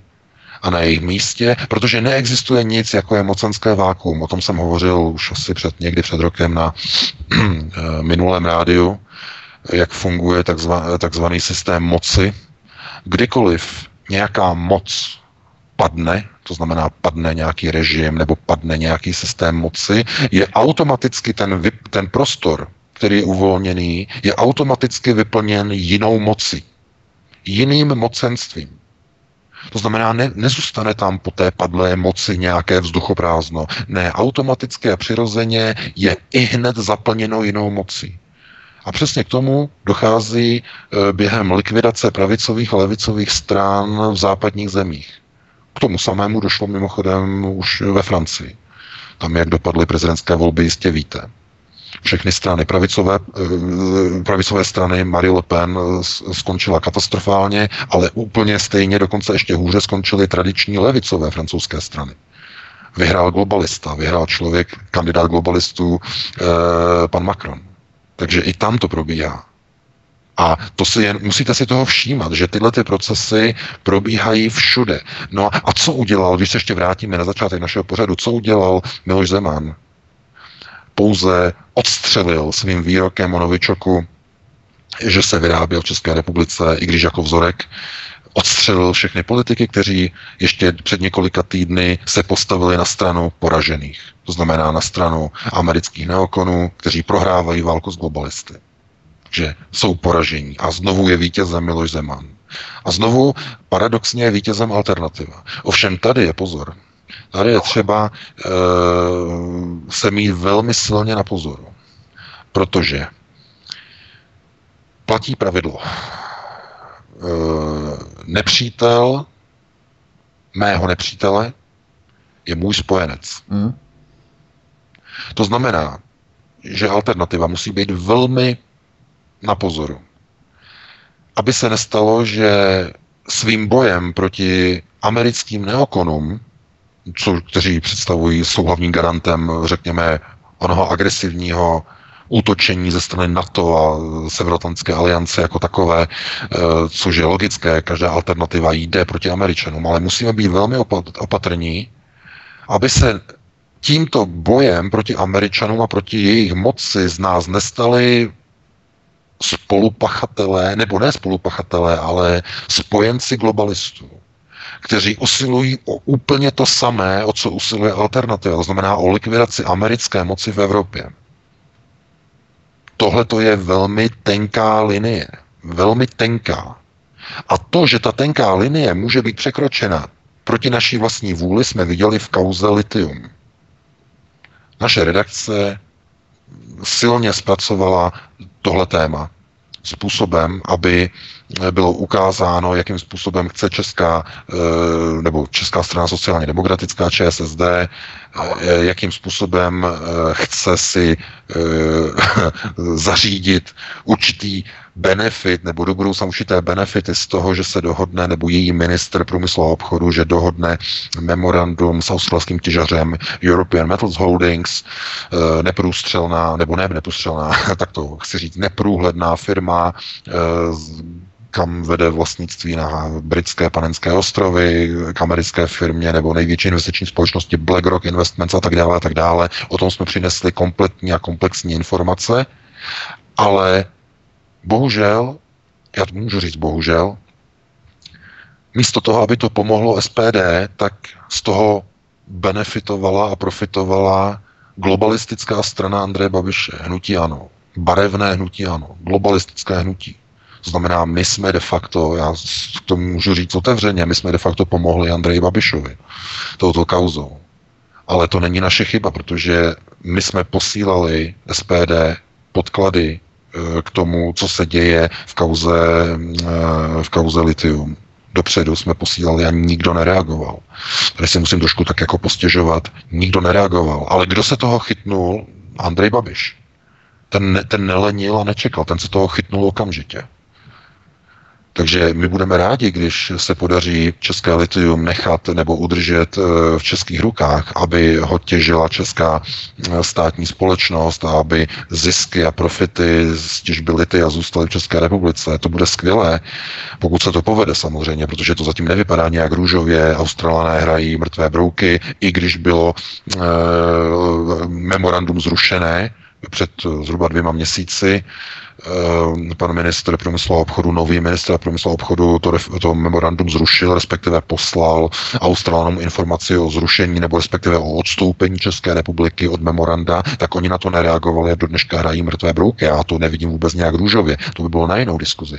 Ale Problém je v tom, že zkrátka eh, SPD eh, nedokázala tuto kauzu mediálně zpracovat a vzít, vzít ji za svoji. Dokonce i to mimořádné jednání poslanecké sněmovny a pět dní před volbami, které proběhlo e, v říjnu, no pět dní před volbami, to bylo v pondělí a potom v pátek byly parlamentní volby, pátek a sobota a v pondělí bylo mimořádné zasedání e, sněmovny kvůli kauze litium, ale to, to zasedání svolala KSČM, která reagovala na hmm. kauzu litium, kterou jsme připravili. Nebyl, byl to pan, pan, pan poslanec Skála, Eh, který, který vyvolal, nebo který se za to zasloužil, z KSČM, pan Skála. Takže, nebo soudruh Skála, tak abych přesně jmenoval, nebo tituloval. Takže ano, takhle to tam bylo. A eh, SPD se k tomu potom jako následně připojila, což já vidím jako strašně slabý. Protože toho se měla chytit SPD, to mělo pomoct jí, a místo toho se toho chytl Andrej Babiš. Takže mm, tohleto je právě ta tenká linie, že my se snažíme prosadit a pomoci národním stranám prosazovat české zájmy, ale ve skutečnosti, eh, když někdo útočí proti zájmům cizí moci, když někdo eh, koná proti americkým elitám nebo proti jakýmkoliv cizím elitám, tak eh, tím zároveň se stává spojencem globalistů protože i oni bojují proti vlivu americké e, státní moci v Evropě, nebo národní moci v Evropě. Takže znovu opakuji, nepřítel mého nepřítele je náš, můj spojenec. Takhle se na to dívají globalisté a takhle se globalisté dívají na alternativní servery. Až bude hotovo, takhle řeknu obrazně řečeno, doufám, že ne, ale až bude hotovo pro globalisty, tak e, to spojenectví v uvozovkách skončí. a začnou jít po krku právě alternativě. Jo? Tak já, ale já se tě zeptám, proč teď Evropská unie se snaží jako globalistický orgán, řekněme, Evropy, tak se snaží jít v rámci certifikovaných takzvaných informací po alternativě. Tak Evropská unie je globalistický celek nebo ne? Ne, ne, ne, ne, právě. Tohle, o co se hraje, je, že Evropská unie, tak jak je dnes nastavená, tak je stejně rozštěpená jako americká moc, jako moc ve Washingtonu a je stejně rozštěpená jako česká vláda nebo česká moc. Stejně tak, jako je obrovské rozštěpení mezi Pražským hradem a Strakovou akademií, to znamená mezi prezidentem a vládou, kdy obě dvě strany prosazují úplně jinou, diametrálně vzájemně odlišnou zahraniční politiku, tak stejně tak to funguje i v Bruselu část bruselského řízení chce dělat takzvanou novou Evropu. To jsou politické strany v parlamentu, eh, které můžeme dneska definovat okolo takzvané Evropské lidové strany. To jsou oni. To je největší frakce, politická frakce v Evropském parlamentu. To jsou oni. To znamená, oni chtějí řízení nové Evropy, které bude nezávislé na Spojených státech, bude nezávislé na amerických zbraních. Proto Angela Merkel a Emmanuel Macron se setkávají a chtějí uh, stavět uh, vlastní neviditelnou stíhačku. Nechtějí americkou F-35 uh, nebo stealth. Nechtějí, oni chtějí vlastní postavit. Uh, chtějí vlastní armádu.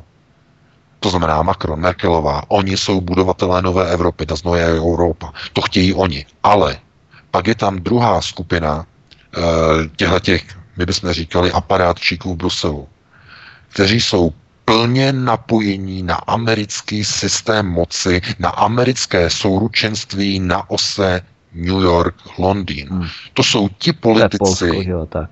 Ano, přesně tak. To jsou, to jsou takové Maďarsko, země, jako je Polsko, Maďarsko, ještě do nedávna to bylo i Řecko, ono i vlastně teď je Řecko také stále e, napojeno více na Ameriku než na Evropu, zase z jiných důvodů, kvůli dluhu a tak dále a tak dále. Ale e, těch, těch zemí je tam několik. Nicméně to rozštěpení tam také funguje, také tam je. A právě kvůli tomuto rozštěpení dělá Evropská unie zdánlivě nesouvisející a protichůdná rozhodnutí, že na jedné straně Německo tady chce prostě budovat, budovat eh, Nord Stream 2 s Ruskem a všechno, aby to pomohlo německému průmyslu, je to logické. Eh, Francie chce mít dobré vztahy s Ruskem samozřejmě, ale zároveň Zároveň část Evropské unie chce držet sankce proti Rusku, chce posilovat souručenství se spojenými státy a bojí se a strachuje se, aby nedošlo k oslabení amerického systému moci v Evropě. To jsou ti evropští politici, kteří se pořád strachují a říkají, no hlavně máme strach o to, aby Donald Trump nezrušil své bezpečnostní závazky vůči Evropě, aby náhodou američané neodešli z Evropy a tak dále. To znamená, to je ta skupina lidí, která se nevidí v Evropě jako eh, v budoucím no, samostatném celku pod vedením Berlína, ale vidí Evropu pouze jako jakéhosi eh, vazala Spojených států. To znamená, ano, my máme společnou Evropu, ale ve skutečnosti se budeme mocensky opírat o souručenství se spojenými státy. To jsou takzvané transatlantické hodnoty. Ano, nebo transatlantické vazby.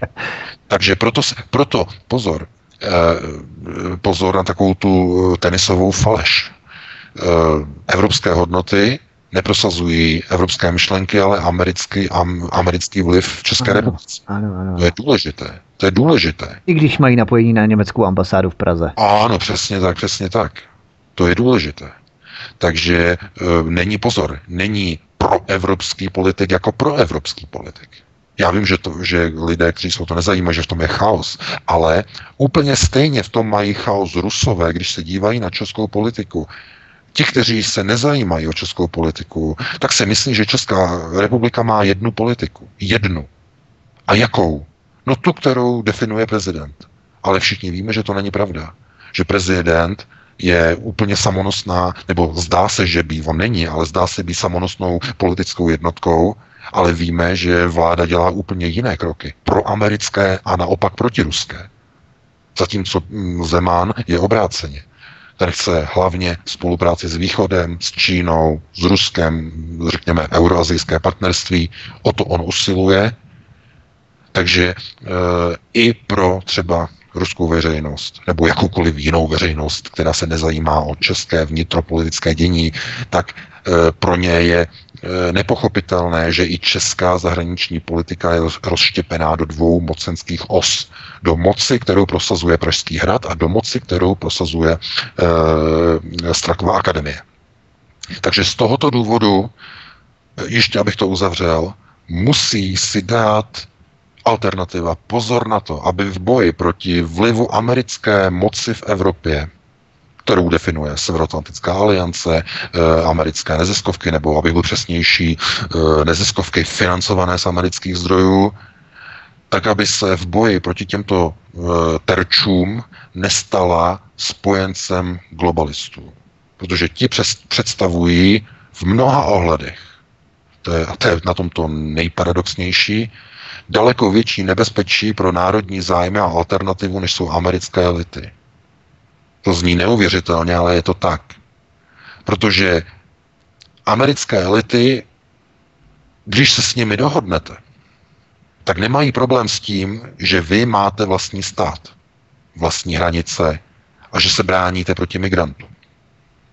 to globalisté něco takového nepřipustí, že, byste, že by vám měli zůstat státní hranice že byste, si měl, že byste si měli rozhodovat o vlastních migrantech. Takže v tomto ohledu jsou globalisté horší. Horší pánové v úvozovkách. Hmm. Takže ví, víte, alternativa je v pozici, kdy na jedné straně, protože bojuje proti Američanům, se stává nechtěným spojencem globalistů. Hmm. To já se snažím uh, i články, všechno vlastně, co děláme, tak uh, mířit takovým způsobem, abychom nenahrávali, ale ne vždycky to jde, abychom nenahrávali globalistům. Protože to, co se stalo s kauzou, uh, s celou tou věcí Litia, tak uh, z toho profitoval globalistický projekt Andreje Babiše. Hnutí ano, nikdo jiný. Takže já bych to tímto jenom takovým jako apelem jako ukončil. Máme 21.11. Mm-hmm. Jestli nám bude všechno fungovat, tak bychom si dali jednu přestávku a potom snad teda, jestli bychom se pustili potom do telefonických no. dotazů. Dali bychom jednu písničku. Dali bychom jednu písničku, VK, souhlasíš? Mm-hmm. No, může být jedna, jenom jedna. Dobrý, Pavle, Výborně, souhlasím taktéž, takže já tam vrazím jednu písničku, tři a půl minutovou a pak můžeme jet. Ještě připomínám, vážení posluchači, eh, věřím, že budete dost zmatený z toho dnešního vysílání, protože se začalo vysílat ve studio Kadaň, ale teď přebíráme vysílání ve studiu v Plzni, kde už by to mělo všechno fungovat. Takže když budete volat potom, volejte 608 12 14 19. Ostatně na našich stránkách informacích o vysílání vlevo pod těma streamama to vidíte. 608 12 14 19. Můžete i Skype svcs pomečka vysílání. To vám jenom říkám teď, aby jste eh, v tom nebyli, neměli zmatek, protože dneska to opravdu je síla, co se děje, takže snad už to bude fungovat. Eh, nezakřikněme to. Pouštím písničku. Za tři minutky eh, bude poslední část pořadu, kdy můžete volat do našeho vysílání. Studio Plzeň zavolejte k nám na telefonní číslo 608 12 14 19. Nebo nám zavolejte na Skype svcs pomlčka vysílání. Ano, a jsme tu opět poslední tři čtvrtě hodince dnešního pořadu. Opět doufám, že všechno bude v pořádku. Slyšíme se všichni? Slyšíme se?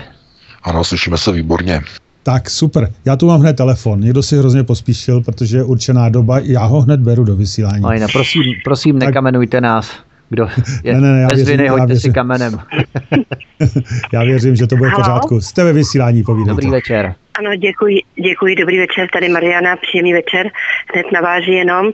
Já bych rychle takovou otázku nejdřív na doplnění jenom, kam tedy zařadit pana Trumpa? Do globalistů nebo do těch proamerických. Jako, protože přece neokon to není. Ne, tak když ne. jsou tyto dva dvě rozdělení, kam zařadíme to Trumpa? A vy s intenzivní přátelství s eh, Donald Trump, že?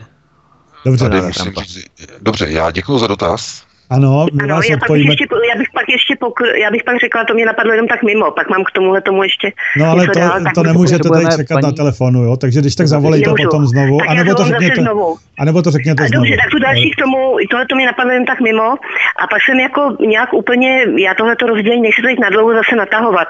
Vím o tom, slyšela jsem o tom spoustu toho vyprávění, o tom zařazování a myslím, že i ostatní posluchači, ale jenom tam úplně, a možná, že i tomu panu Vítkovi možná to taky, jenom to tam asi neformuloval, taky možná nejde jako do hlavy úplně, jak je tam s panem prezidentem Zemanem, protože to je vlastně globalista, že jo, víme, ale přece globalisté, ty právě jsou mnohem horší než pro američtí, právě tím, že sem chtějí nasunout migranty. Pan Zeman je nechce, ano. ale je to globalista. Ano. Tak to bude jako bod B, tak děkuji. A to, je, to je zajímavé. Ano, ano. Ano, ano. ano rozumíte, nashledanou. Díky, díky. Jasně. Naschledanou. ještě toho Trumpa. No, to je... no, tak fajn. Mějte se, naschledanou. Dobře. Děkujeme za dotaz. No to je, tohle to je přesně ono, o čem jsme hovořili před přestávkou. Eh, pokud začneme u Donalda Trumpa. Donald Trump je člověk, alternativec. On chtěl, a můžeme říct, že ještě do značné míry ještě v domácí politice dělá pro národní politiku. A mluvili jsme o tom velmi dlouho a velmi často, ještě na předchozím rádiu, ale znovu opakuji, vy tím, že se snažíte bojovat proti svému nepříteli, tak se stáváte nechtěným spojencem e, svých e, vlastních nepřátel. To znamená, v té dané chvíli je někdo větším nepřítelem. A Donald Trump e, tím, jakým způsobem e, prosazuje americkou pronárodní politiku, tak diskredituje americké ozbrojené síly, diskredituje zahraniční politiku způsobem, že napomáhá globalistům v posilování jejich pozic v Evropě. To znamená, eh, Donald Trump nikdy nechtěl poškozovat Spojené státy, to byl nesmysl, že na něčí příkaz, že by, já nevím, chtěl, já nevím, rozbít Spojené státy nebo destabilizovat Spojené státy, to je nesmysl. Ale tím, že prosazuje americkou politiku nastavenou proti globalistům, ve Spojených státech, to znamená odstavování nadnárodních společností a tak dále a tak dále, tak tím de facto působí na to, že americká moc zahraniční, a pozor, nejenom vojenská, ale diplomatická, v Evropě oslabuje. Což nahrává globalistům. A pozor, není to zdaleka jenom v Evropě. Je to i v jeho východní Asii. Vys události na korejském poloostrově, kde američané ztrácejí půdu pod nohama. Takže Chápete, znovu vidíte to i na Donaldu Trumpovi, že e, když vy provádíte nějaké procesy, proces akce, reakce, klasický newtonovský model, tak vy, aniž byste o to usilovali, tak pomáháte jinému subjektu svými pronárodními kroky, které prosazuje Donald Trump. Mm-hmm. Takže já nebudu zaš, zaškatulkovávat eh, Trumpa do sekce globalistů, že on je globalista kvůli tomu, že kroky, které, že pro národní kroky, které dělá, že vyhovují globalistům a tím pádem je globalista. To ne, ano. to nemůžu říct. Protože to bych potom musel říct i o Aeronetu, že jsme globalistický projekt. Ano. Protože jsme pomohli Andrej Babišovi vyhrát volby z, z kvůli kauze litium, což rozhodně není pravda, proti tomu se prudce eh, ohrazuju. No a zkusíme toho jenže, Zemana. Co Zeman? Jenže, no. jenže, jenže tak je to nastavené. A co se týče Zemana, eh, jeho, jeho nastavení, no tak Zeman je, no bohužel ve stejné pozici. On se snaží o prosazování národních zájmů takovým způsobem, aby z, toho, aby z mezinárodního globalistického obchodu profitovala Česká republika. Jenže tím, že spolupracuje s globalisty a snaží se mít jakoby dobré vztahy i na eh, těch hlavních systémových osách, eh, hlavně, řekněme, ekonomického působení Číny a i působení nebo vztahu, řekněme, s Ruskou federací, tak on tímto pronárodním statusem pomáhá globalistům, to znamená, je kandidátem globalistů a pomáhá jim nasunovat do Evropy nejenom ty dobré věci. To znamená laciné zboží a laciné čínské telefony a bez většina lidí by si ani nemohla dovolit telefon, kdyby Čína nevyráběla telefony. Mm. Ale chápete, tohleto eh, je právě o tom, že to není zadarmo. Že ty dobré vztahy z globalisty, které jsou nastavené proti Američanům, budou mít za následek nasunutí migrantů do České republiky, o což samotný Miloš Zeman rozhodně nestojí. Jenže tím, že stojí jakoby pilíř proti americkým elitám v České republice a upřednostňuje spolupráci České republiky na euroazijské ose, tak tím působí na, eh, na systém eh, posilování globalistické moci v Evropě na úkor Američanů, kteří v tomto ohledu pod vládou Donalda Trumpa odporují i ve Spojených státech migraci.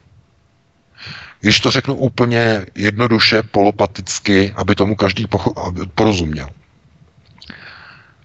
Američtí neokoni a Donald Trump usilují o zastavení a zamezení migrace do Spojených států. To znamená, jim nevadí, nebo oni nemají problém podpořit zastavení migrace i Arabů do, eh, do Evropy a eh, tyhle ty procesy zkrátka by jim vůbec nevadily, respektive je podporují. Ale působení v Evropě jejich agresivní nastavení na vyvolávání válek, agresivní nastavení proti Ukrajině, agresivní nastavení proti Rusku, eh, jejich neuvěřitelně naivní bombardování Sýrie, to všechno je zbavuje spojenců.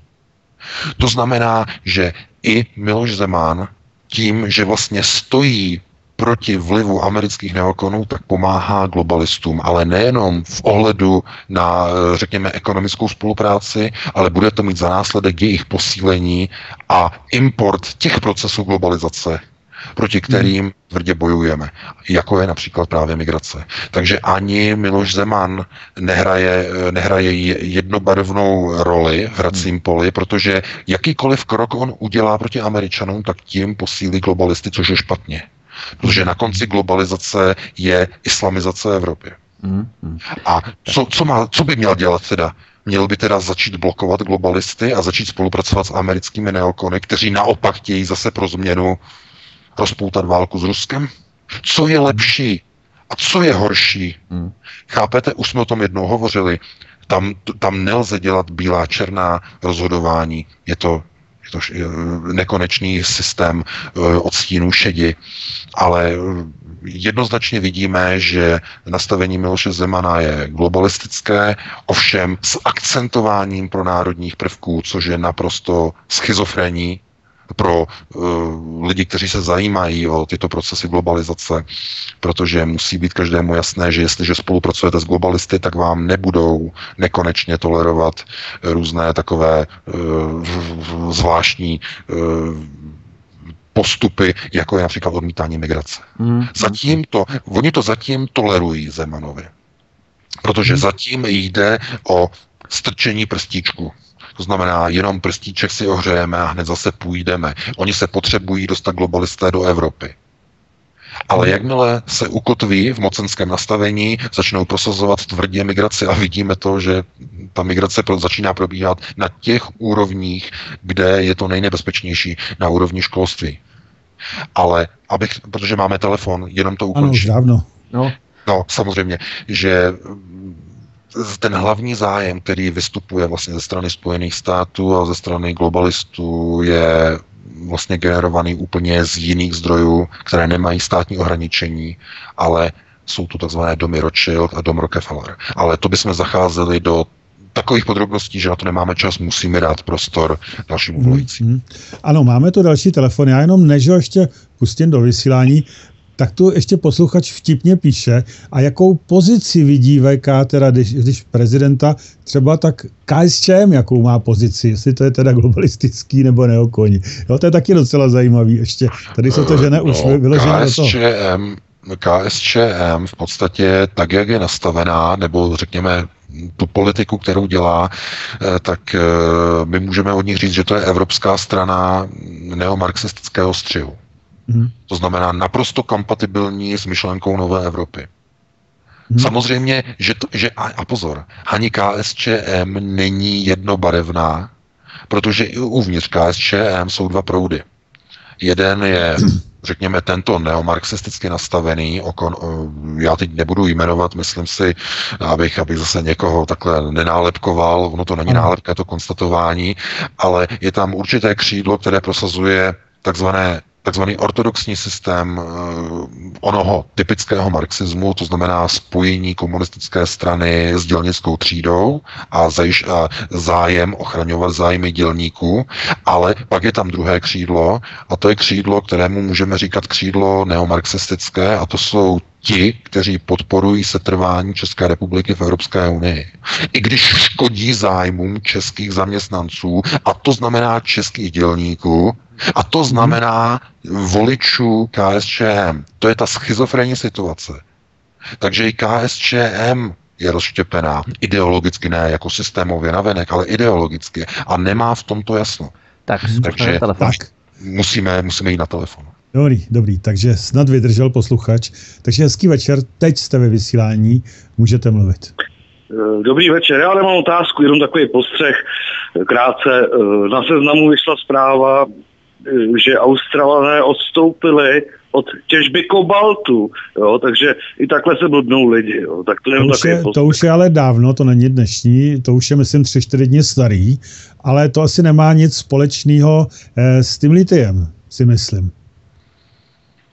No, no, no kobalt litiem samozřejmě ne, že jo, ale, ale je ta informace, že je to zavádějící, že No, no co na tom zavádějící? Jako, jako kobalt, kobalt je něco jiného, no, tady no, se jedná no, o litium. No, no, no takže, že, že, že to má i tu informativní, tu, tu informativní úroveň, co to má, tak je to taky trošku se mi zdá, že to je takový manipulující. To je no, všechno, děkuji. Mějte pan se. no. mějte se hezky. Pan posluchač no. možná myslel ohledně těch Australanů, že se tu v podstatě uh, přetřásají Australané, uh, když se tady jedná právě o tom litiu a v podstatě se odvádí na jinou kolej, jo, že od něčeho. Ano, ano, je, je pozornost asi odvedení, asi pozornosti, no, na jinou, na jinou. No, no, no, no. Tak, mám, tak, máme, máme další. Máme další telefon. Takže rovnou do vysílání hezký večer. Můžete hezký mluvit. večer. Honza, dobrý den. Já jenom, co se týká toho vlastně odvádění pozornosti, tak uh, nevím, jestli je to můj pocit, jestli si pan VK a vy všichni ostatní všimli toho, že alternativní články, které se podobají tématům na alternativě, se začínají na mainstreamových médiích objevovat. Mm-hmm. To a kde konkrétně? Kde konkrétně? Informace. Eh, já jsem si toho všiml na seznamu, jenom jsem měl takový pocit, jo. Já jsem, já na ty média moc nekoukám, ale projel jsem seznam centrum a občas se jedna zprávička tam jako vykoukne na mě. Aha. A nevíte konkrétně, kdy to bylo, aby jsme to mohli nějak upřesnit, nebo to? Mm, opravdu, opravdu hmm. nevím, já to moc nesleduju, já poslouchám jenom vás a radši na to ani nekoukám. Jasně, to je dobře. všechno. Dobře, dobře, dobře. Tak jo, já si myslím, že to je trend, že to bude pokračovat, tak jenom hezký den na stranu nebudu mm-hmm. No, no, no, děkuji. E, takhle, pouze by to potvrdilo tu moji domněnku, nebo ten můj předpoklad toho, že e, některé teze, které zaznívají na alternativě, tak budou vyhovovat globalistům, tudíž budou je a začnou je pouštět do mainstreamových médií, protože jim budou vyhovovat. Znovu opakuji. A je to důležité zopakovat kauza litium nebyla určená pro globalistický projekt Andreje Babiše, pro jeho hnutí ano. To bylo určeno pro někoho úplně jiného. To bylo pro SPD, která to nevyužila. A e, opravdu je hrozba, že některé věci, se kterými přijde alternativa, budou zneužity globalisty. To je, to je reálná hrozba. E, no, těžko se o tom mluví, to samozřejmě, ale eh, já třeba, když si čtu, a nebudu zase jmenovat, aby někoho neurazil, ale když si čtu na některých alternativních serverech některé, některé názory, tak já se tam to, trošku toho jako bojím, že to už je tak zahranou, nebo tak naivně zahranou, že tohle je prostě jako kdyby někdo začal prostě dělat prostě globalistický server. Jako jo. To znamená, vy když půjdete eh, hlavou jako berán, hlavou proti zdi a půjdete proti Američanům jako takovým, protože ti nemají nic společného s americkou zahraniční politikou neokonu, tak de facto přesně eh, takzvaně hrajete do not globalistům. Hmm. To znamená, pozor, útočení proti americké státní moci, proti neokonům, musí být silně od, odděleno od takzvaného antiamerikanismu. Ano. Což je velmi ne, nebezpečný ano. proces. To je patologická, velmi, v podstatě patologická. Ano, já, já, před, já před ním varuju, ale pozor. Uh, antiamerická nota je nástrojem globalistů. Na to, aby všichni nenáviděli Američany. Stejně jako stejně jako neokoni používají antiruskou kartu, aby všichni nenáviděli Rusy. Všichni, všechny Rusy. Ne Putina, všechny Rusy. Hmm. To, proto opravdu já, já zdůraznuju, alternativa musí být velmi opatrná v tom smyslu, aby při své honbě za americkým padouchem v uvozovkách, aby nezačala se střílet do vlastní nohy. To je nebezpečný, protože rozhodně my nechceme dělat práci pro globalisty. To v žádném případě. To jenom tím, že budeme bojovat prostě proti americké centrální moci nebo vládní moci, tak aby jsme začali střílet se do vlastní národní nohy, abych tak řekl obrazně řečeno, tím, že budeme hrát hru, která vyhovuje globalistům. Hmm. No, ale máme, máme další telefon. Máme další Musíme telefon. to upozorňovat, ale ne se nechávat unést takzvaně srdíčkem a emocemi, tak. No to, tak, to... máme další telefon, povídejte, jste ve vysílání. Dobrý den, tady Palešek Roman. Já bych měl tři rychlé otázečky. Eh, jedna by byla k minulému týdnu, eh, k tomu, co se děje na severokorejském poloostrově a bylo by to v souvislosti s tím, že eh, jak to mám jako chápat? Vyloženě to mám chápat tak, že Čína jakože garant euroazijského křídla globalizace zatáhala za notičky a naraz prostě se tam to, to prostě začíná dět. To je jedna, další a otázku, prosím. Další, ještě měly být dvě otázečky. Uh, uh, ta druhá otázečka se k tomu, že pokud někdo vyloženě hraje na notu proti amerikanismu a zároveň je třeba antiglobalista, tož uh, Zdá se vůbec, je pro takového člověka vůbec v dnešní době míst a vůbec kde by se takový člověk o co měl opřít a o jakou velmoc po případě. To jsme se teď o tom a, bavili a další? No tak já... Poslední věc je. je ta, že jestli vůbec si myslíte, že tady je ještě na nás záchrana nějaká v rámci demokratických procesů, nebo už to mám tak, nebo já už osobně to cítím tak, že tady pomůže nejspíš jenom revoluce a brutování národa. Tak revoluce nepomůže. Dobře, díky moc, nashledanou. Naschle, děkuji, naschle. Děkuji. Tak, povídej. Já odpovím od konce. E, změna naděje vychází pouze vždycky ze stola, to znamená, jestli občané budou chtít e, zachránit svoji vlastní zemi, nic jiného. E, revoluce, o tom vůbec není třeba ani mluvit, jako jo, tady, tady o těch věcech, to je zničení národa, revoluce požírá vlastní děti. Takže to, to lidé, lidé rozhodují. A pokud lidé rozhodnou, jako rozhodli v minulých volbách, no tak to potom děj se vůle boží. K druhé otázce. Antiamerikanismus. No, antiamerikanismus a antiglobalismus, jestli taková osoba se dá potom někam zařadit, když je antiglobalistická i antiamerická, no, tak eh, tohle je přesně ta pozice, kdy eh, vy z nějakého důvodu eh, se musíte ukotvit do nějaké pozice, to znamená do nějaké, řekněme, pro národní pozice nebo národní pozice. No to je pozice, která posuzuje Rusko, respektive Kreml. Eh, vláda Vladimira Putina. To znamená jít třetí cestou. Ani pro americkou, ani pro globalistickou, ale ruskou. A k tomuhle, aby nějaká země mohla si jít vlastní třetí cestou, je potřeba jedna věc. Vlastnictví jaderných zbraní. Vys příklad Severní Koreje.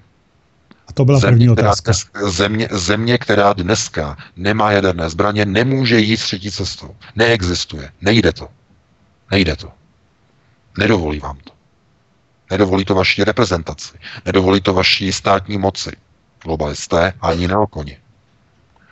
Eh, podívejte se, někdo by řekl, Združení eh, 27 států je tak silný systém, který by měl určitě mít sílu vzdorovat Spojeným státům. By někdo řekl, že? A je to pravda? Není. Ani 27 zemí nemá sílu vzdorovat americké centrální moci, americkým neokonům. Proč? Protože se opírají o souručenství eh, takzvaného duálního systému New York-Londýn, který se opírá o domy Rockefeller a Rothschild, to znamená bankovní systém v rukách sionistů. Ti drží peníze. Kdo drží peníze, drží systém moci. A proto Severní Korea má svoji měnu a tu měnu může mít svoji vlastní jenom kvůli tomu, že má jaderné zbraně. A proč může Irán prodávat ropu za e, koš měn a za eura a proč Irán teď skončil prodej ropy za dolary? No, protože má vlastní jaderný program, který sice je suspendovaný, je teď jakoby zastavený a tak dále, tak dále, ale stojí za ním silní hráči a hlavně je tam jaderný program. Oni se bojí, oni totiž neví, jestli už Irán jadernou zbraň má nebo nemá. Oni se bojí, že by něco mohl mít. Kdyby byli přesvědčeni, že nic nemá, už dávno by bylo na Irán zautočeno. Takže kdokoliv chce dělat třetí stranu nebo dělat cestu takzvané třetí strany, tak se musí opírat o jaderné zbraně nebo o velkého spojence, to je ještě jedna možnost, velký spojenec, který vás ochrání ve vaší třetí cestě. Jenže pokud vás někdo ochraňuje ve vaší třetí cestě, tak se dá domnívat, že zřejmě to není vaše třetí cesta, je to třetí cesta, kterou myslel si někdo, někdo třetí, někdo jiný, než jste vy. To znamená, vy kdybyste se třeba připojili, nebo představte si, že se připojíte eh, k cestě ruské, no tak se dá uh, uvažovat, že třeba Rusko by potom chránilo nějakou zemi, aby byla chráněna kvůli tomu, že jde třetí cestou, rovná se jde ruskou cestou. Ano, to by se dalo uvažovat, ale že by vás někdo chránil eh, takzvaně Bianco za to, že se mu líbí, co děláte, jakou děláte politiku, za to, že by vás chránil před světovými gaunery, jakými jsou neokoni a na druhé straně globalisté, to by bylo naivní si myslet. Takže já bych to takto uzavřel a dali bychom prostor dalšímu volajícímu. Mm-hmm, ale on nikdo teďko nevolá, což je teda docela zajímavé. Aha. Já jim tam ještě musím pustit eh, jednou ten telefon, jestli třeba nevolají jenom lidi, asi budou z toho trochu zmatený dneska. Tak ještě jednou poslouchejte. Kam můžete volat zavolejte k nám na telefonní číslo 608 12 14 19. Nebo nám zavolejte na Skype svcs povlčka vysílání. Tak a už tam je dovolá, takže hned ho beru do vysílání. Hezký večer, jste rovnou ve vysílání, trefil jste se, povídejte. Dobrý večer, Dalibor. Měl bych eh, dva dotazy. Ano. Eh, první, prosím vás, pokud se bude jednat o Dublinu 4, jestli pomůže razantní petiční akce, to je první otázka. A potom druhá, eh, jak těch sedm statečných přepadlo toho číšníka, hmm. tak z hlediska našeho zbrojního zákona, pokud by tam byl někdo ozbrojený a nějak humanitárně zastřelil jednoho z těch útočníků, tak by byl ohromně zvědavý, jak by to dnešní soudy posuzovali. Tak to je všechno, děkuji. To je trefné. To je tak prosím. Díky. No, to samozřejmě, protože tam, kdyby někdo zautočil, tak eh, pozor, mě, eh, asi v České republice stále funguje to, čemu se říká přiměřená obrana, myslím, ne, pořád mm-hmm. to funguje. A eh, takhle, tam je to vždycky odstupňované. Pokud na vás někdo útočí rukou, vy se můžete chránit zbraní, která je o jeden stupeň výš.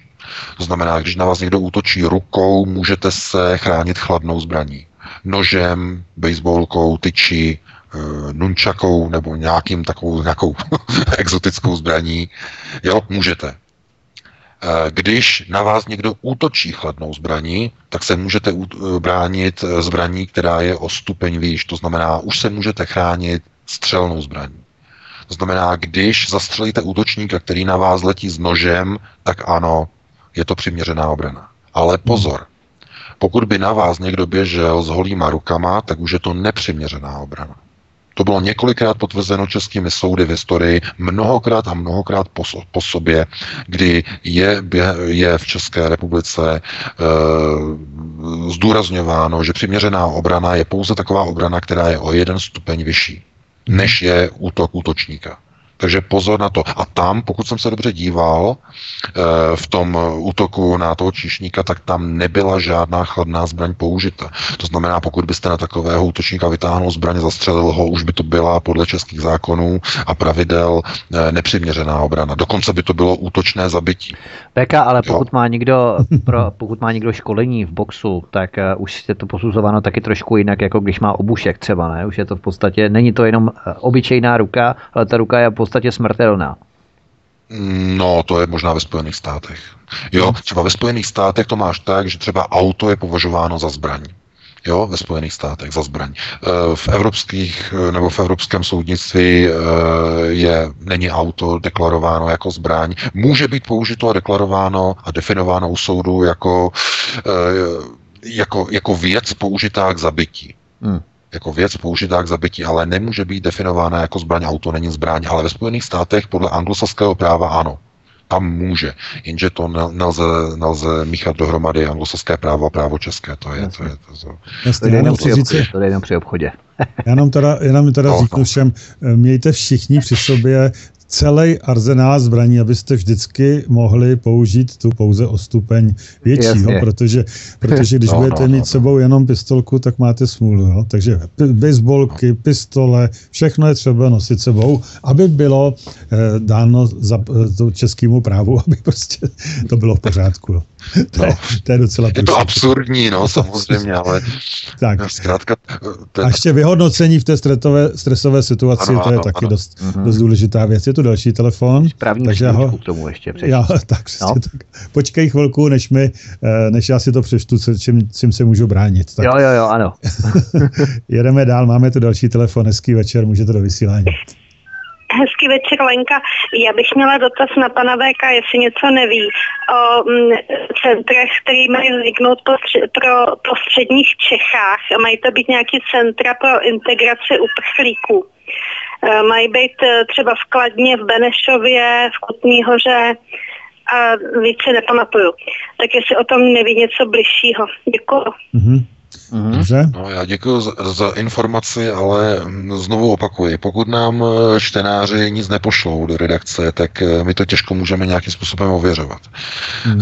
Znovu opakuji, pokud někde vidíte nebo máte informaci, že někde vzniká nějaké centrum a můžete to doložit, není to jenom, že jedna paní povídala nebo že někde jste něco zaslechli, ale můžete to skutečně nějak doložit. Nejlépe fotky, obrazový materiál, nebo dokonce i video krátké, nemusí mít 10 hodin, ale já nevím, pár minut a třeba něco natočit, eh, něco vyfotit, eh, kde co eh, a nějaké třeba dokumenty, když jste třeba viděli. Jsou třeba, je, probíhá spousta výběrových řízení, různých organizací, eh, které například eh, vyhlašují, nebo tato výběrová řízení vyhlašují obecní úřady na třeba zbudování nějakých eh, objektů nebo přebudování objektů v obci nebo ve městě, které následně se má stát třeba asilovým centrem pro uprchlíky.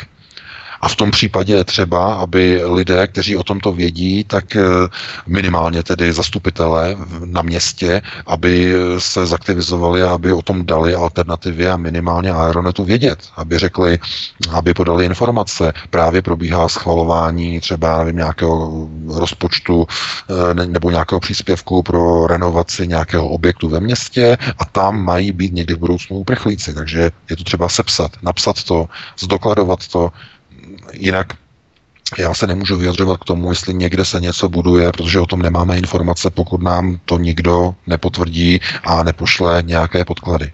Jo, to, takže znovu vyzývám, pokud máte nějaké podklady, informační eh, podložení, eh, texty, dokumenty, fotokopie, skeny, PDFK, eh, obrázky, videa, tak zašlete informace. My to zpracujeme, my to ověříme a připravíme, připravíme k tomu podklady a e, proskoumáme a provedeme investigaci a publikujeme. Takže je to pouze na vás. Přesně, hmm. já, se, já se připojím, my máme informace třeba ohledně Hodonína, pan Krabička, pan manželé Andrýsovi, Lidovci a tak dále. My potřebujeme opravdu smlouvy, my potřebujeme platné nějaké dokumenty validní, protože všechno je možné ověřit. Zprivatizované byty, kdy je město prodalo komu, panu Krabičkovi za kolik, kde a v rámci lobby uprchlíků komu eh, v podstatě přislíbili eh, ty dané, dané byty a tak dále. Prostě potřebujeme opravdu validní čísla, Eh, podle smluv firmy třeba z rejstříku, to je úplně jedno, ale prostě potřebujeme opravdu validní informace, abychom to mohli propojit, abychom to mohli hmm. ověřit. Dobře, máme tak. další telefon, takže eh, jste ve vysílání, prosím. Eh, dobrý večer, u telefonu Marcela, posluchačka. Já vás zdravím, pane VK, pane Vítku a, a vás taky, Dobrý večer. Uh, chtěla jsem jenom k této informaci, co poskytla paní Lenka. Tato informace proběhla na eurosprávách. Já jsem to četla také a je to z eurospráv. Ano. Eurosprávy.cz. Teď to tady vidím, někdo mi to postal. Ve středních Čechách vzniknou Centra pro no. integraci uprchlíky. Ano, Eurosprávy.cz. Nebudu zdržovat už. Dobře, díky. Děkuji, Nevím, co to, je, co to je za server, jestli nějaký alternativní nebo sluníčkářský, opravdu nevím. A na, konci je to, to, na, na konci je to zdrojované nějakým, kdo o tom informuje? Autor LOP. LOP. Uh, tak to je, to, je, to je redakční zkratka, no, tak to, to je přímo jako server informuje, ale Eurosprávy není alternativa, to je, to je, to je Fiat, to je Fiat, nebo ne Fiat. Takhle Eurosprávy stojí eh, já vím, že Eurosprávy stojí na takovém tom, tom, tom rozmezí toho mainstreamu a té alternativy tam někde v té pozici. Vím, že ty informace, které přináší, tak jsou často, často hodně do alternativy. Hmm. Takže je to nová informace určitě, předpokládám. Hmm. Hmm ale kdo to, kdo to opravdu dal zdroj, žádný tady samozřejmě není. Oni to, oni to už dneska nikdo nepíše. Hmm, třeba tak. nejenom penziony, hotelové objekty, ale třeba i opuštěné armádní kasárny třeba, nebo armádní objekty prostě v lese někde, kde moc nikdo nechodí. Jsou takové, jich hodně, tak prosím opravdu dávejte nám vědět, opravdu potřebujeme informace. Hmm, tak. Tam je to možný, tam něco o tom potom se rozepisujou, ale um, samozřejmě žádné zdroje vůbec nejsou. Hmm. Ale máme tu další telefon. Takže eh, jste ve vysílání, prosím. Děkuji, pánové, dobrý večer, posluchač David.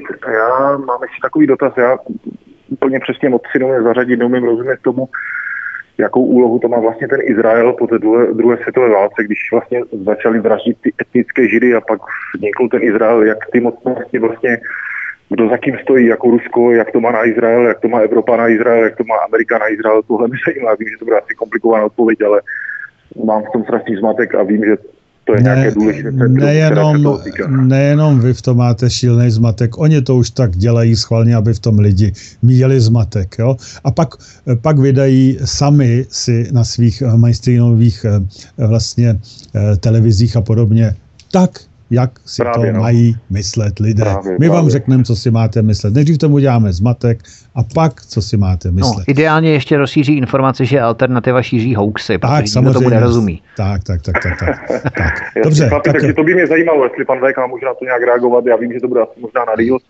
ale no. pokud by to šlo, děkuju. Taky děkujeme. Děkujeme.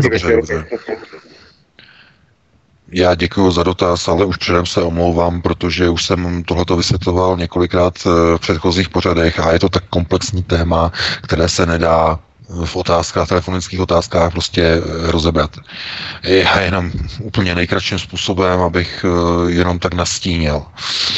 Po druhé světové válce vznikl Izrael jako řešení tzv. židovské otázky. To znamená, židovská otázka byla, jakým způsobem poskytnout židům kteří sebe definovali jako židy, jim poskytnout vlastní stát. Už tehdy v té době bylo jasné, že skupina, velká skupina židů po druhé světové válce nechce vznik Izraele, respektive nechce odstěhování do Izraele, ale vznik Izraele jim poslouží jako nástroj. Nástroj na splnění takzvaného proroctví v Talmudu. V Talmudu se kromě mnoha jiných věcí e, popisuje i tzv. bratrovražený boj mezi, e, mezi syny Izraele.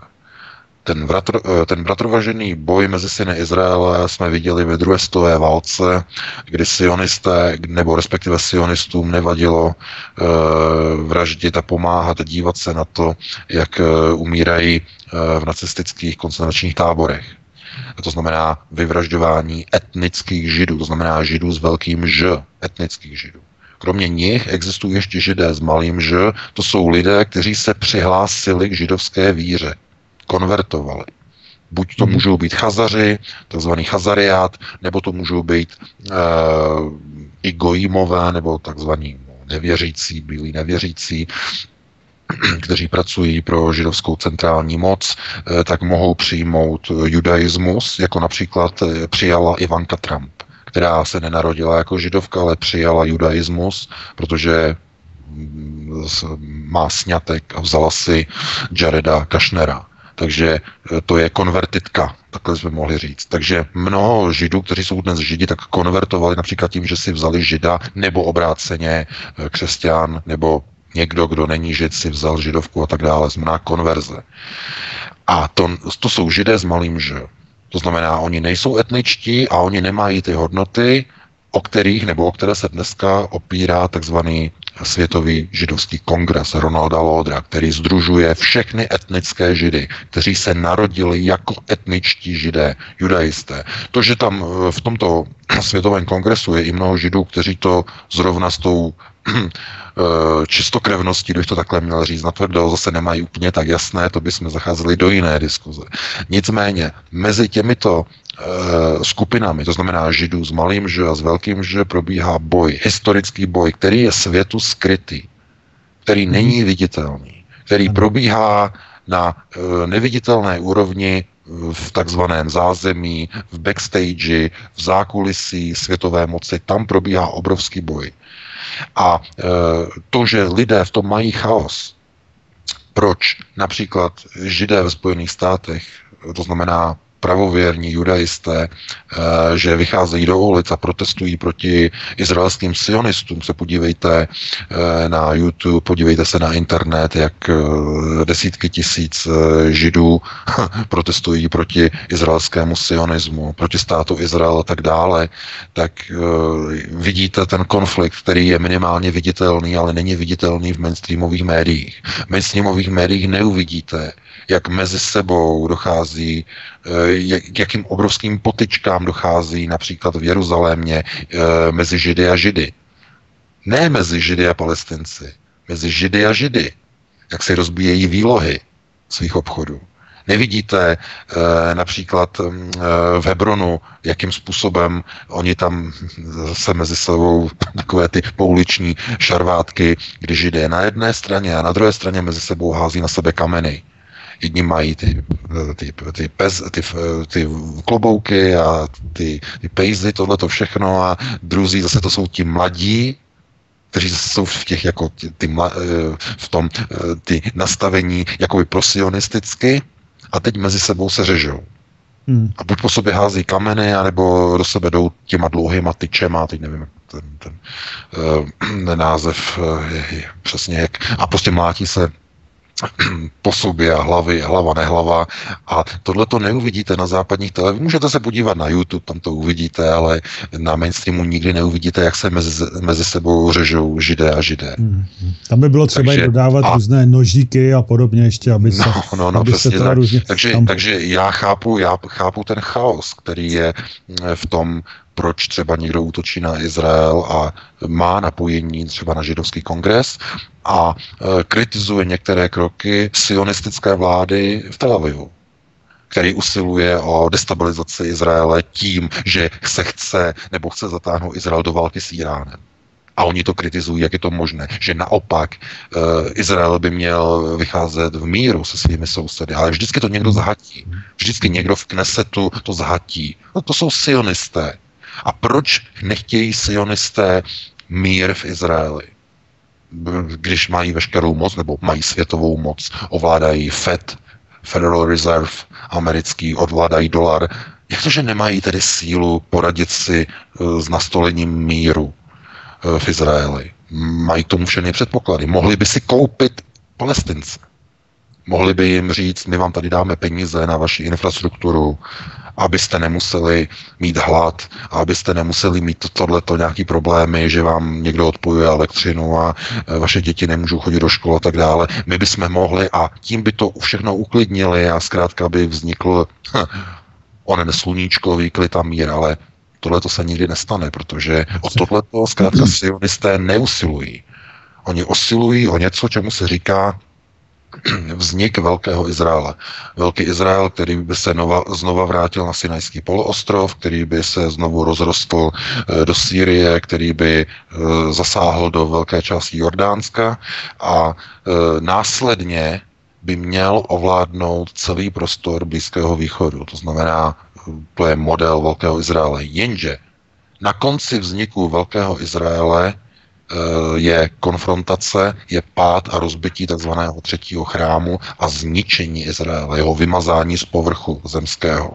Na konci tohoto procesu se stanou syné Izraeli, Izraele vládci celého světa, nebo, neboť, neboť po zničení domoviny se stanou synové Izraele vládcem celého světa a celý svět se jim stane domovem. Tak je psáno v Talmudu. Čili oni se snaží o naplnění tohoto písma. Nejprve tedy vytvoří nebo chtějí vytvořit velký Izrael, který povede ke konfrontaci s ostatními arabskými zeměmi. A dojde k obrovskému nebo k obrovské válce, kde podle proroctví má být Izrael vymazán z povrchu zemského. Takže ale to je natolik komplexní a natolik problematické o tom teď mluvit v telefonických dotazech, že na to není prostor. Takže já se omlouvám, tímto bych to uzavřel tuto otázku a dali bychom ano. prostor eh, dalšímu volajícímu. Volající tu sice teď není, ale přišla docela zajímavá otázka, trochu z jiného soudku. Co říkáte, že zítra se bude v Trevíru, velkým to, jestli to jde v Itálii nebo jde, odhalovat, eh, že bude odhalovat Juncker za Evropskou unii sochu Karla Marxe, kterou jim darovala Čína. Víš o tom něco? ano, jsem no. slyšel, no. To je normální, protože Brusel minimálně, pozor, minimálně to křídlo, o kterém hovoříme jako křídlo globalistickém, je eh, neomarxistický projekt. Takže je logické, že jim nedělá žádný problém odkrývat sochu e, zakladatele marxismu. To nevím, proč by jim to mělo dělat problém, protože celá Evropská unie stojí na principech, na, na některých principech marxismu. To znamená, jedním z těch hlavních principů je sociální smír, e, nárok na, sice tam je i zakotvený nárok na práci, což teda by bylo s velkým otazníkem, jestli v, jestli v rámci neomarxismu jsou uplatňovány teze e, Marxova kapitálu, jestli opravdu lidé mají nárok na práci, když někdo teda chce pracovat a práci, práce pro něho není v daném prostoru nebo v dané oblasti.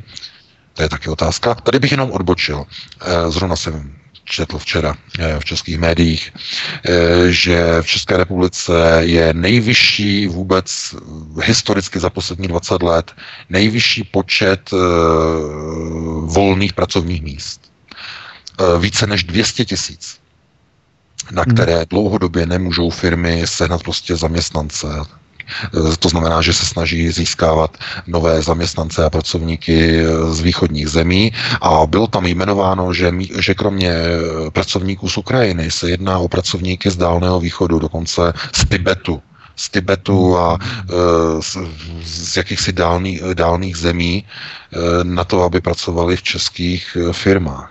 A nikde ani na té české televizi a ani v těchto uh, médiích, které o tom informují, nezazní jedna podstatná věc. Proč je těch 200 tisíc volných pracovních míst neobsazených? Zkuste se zeptat sami sebe, proč jsou neobsazený. Protože no, jsou všichni nalezlí v kancelářích a v takovýchto, takovýchto místech, jo? Prostě už není kdo by to dělal. No, samozřejmě, ale je to třeba ještě lépe definovat, je to kvůli tomu, že tam prostě jsou nedostatečné mzdy a platy. No. Kdyby tam no. byly jiné platy, tak samozřejmě by ty místa byla obsazená. Takže co hmm. udělají? Co, co tedy říká Babiš? Tato místa jsou neobsazená, potřebujeme obsadit dělníky z ciziny. To zrovna zaznělo včera. Jsem se díval na záznam České televize, kde to řekl. Takže z dělníky z ciziny. No a proč to neudělají tak? Proč to neudělají tím způsobem, že místo toho, aby e, přiváželi do České republiky migranty, na, 200, na obsazení 200 tisíc pracovních míst pro Boha. Proč nezvednou platy těm lidem, kteří pracují, ti, kteří jsou zaměstnaní v České republice v těch halách a montovnách, proč jim nezvednou ty platy z těch čtvrtinových mest ve srovnání s Německem aspoň na poloviční, když už ne teda jedna ku jedné, aspoň teda jim dvojnásobně zvednout platy, aby to bylo atraktivní a zajímavé pro české nezaměstnané. Proč jim nezvednou? No proč? No protože to nejde. V rámci globalizace to nejde, protože cena, výroba daných produktů v té montovně už by vyrostla tak nahoru, že by ty produkty byly neprodejné v rámci jednotného globalizovaného trhu. Hmm. Nedokázali by konkurovat tomu dovezenému zboží z Číny. Takže to málo, co se ještě vyrábí v Evropě, v evropských montovnách, musí být tak uh, lacině a za lacino uh, vyrobené, aby to dokázalo konkurovat čínskému dovozu. A to je sakra nízká cena.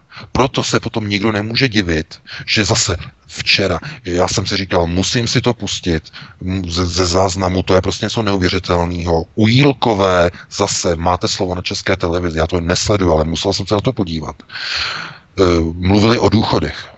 Podívejte se na to. O důchodech, že jakože lidi, že nemají důchody, že tady to, ale pro boha, z čeho mají ty lidi si šetřit na důchod? Když, si, když žijou od nevidím do nevidím, pracují od nevidím do nevidím a peníze, které vydělají, mají sotva na to, aby zaplatili své poplatky. Z čeho si mají e, platit, e, já nevím, třetí důchodový pilíř. Když aby to mělo smysl za nějakých 40 let, mladí, až půjdou do důchodu, tak by museli každý měsíc si dávat stranou 4 až 8 tisíc korun. A kdo, já to řeknu zase tím příměrem e, pana Paroubka, kdo z vás to má, kdo z těch rodin, které třeba mají děti, si může dovolit, každý v té rodině, kdo pracuje, dospělý, to znamená otec, matka, jo, jsou tam dva, otec, matka, mají třeba dvě děti.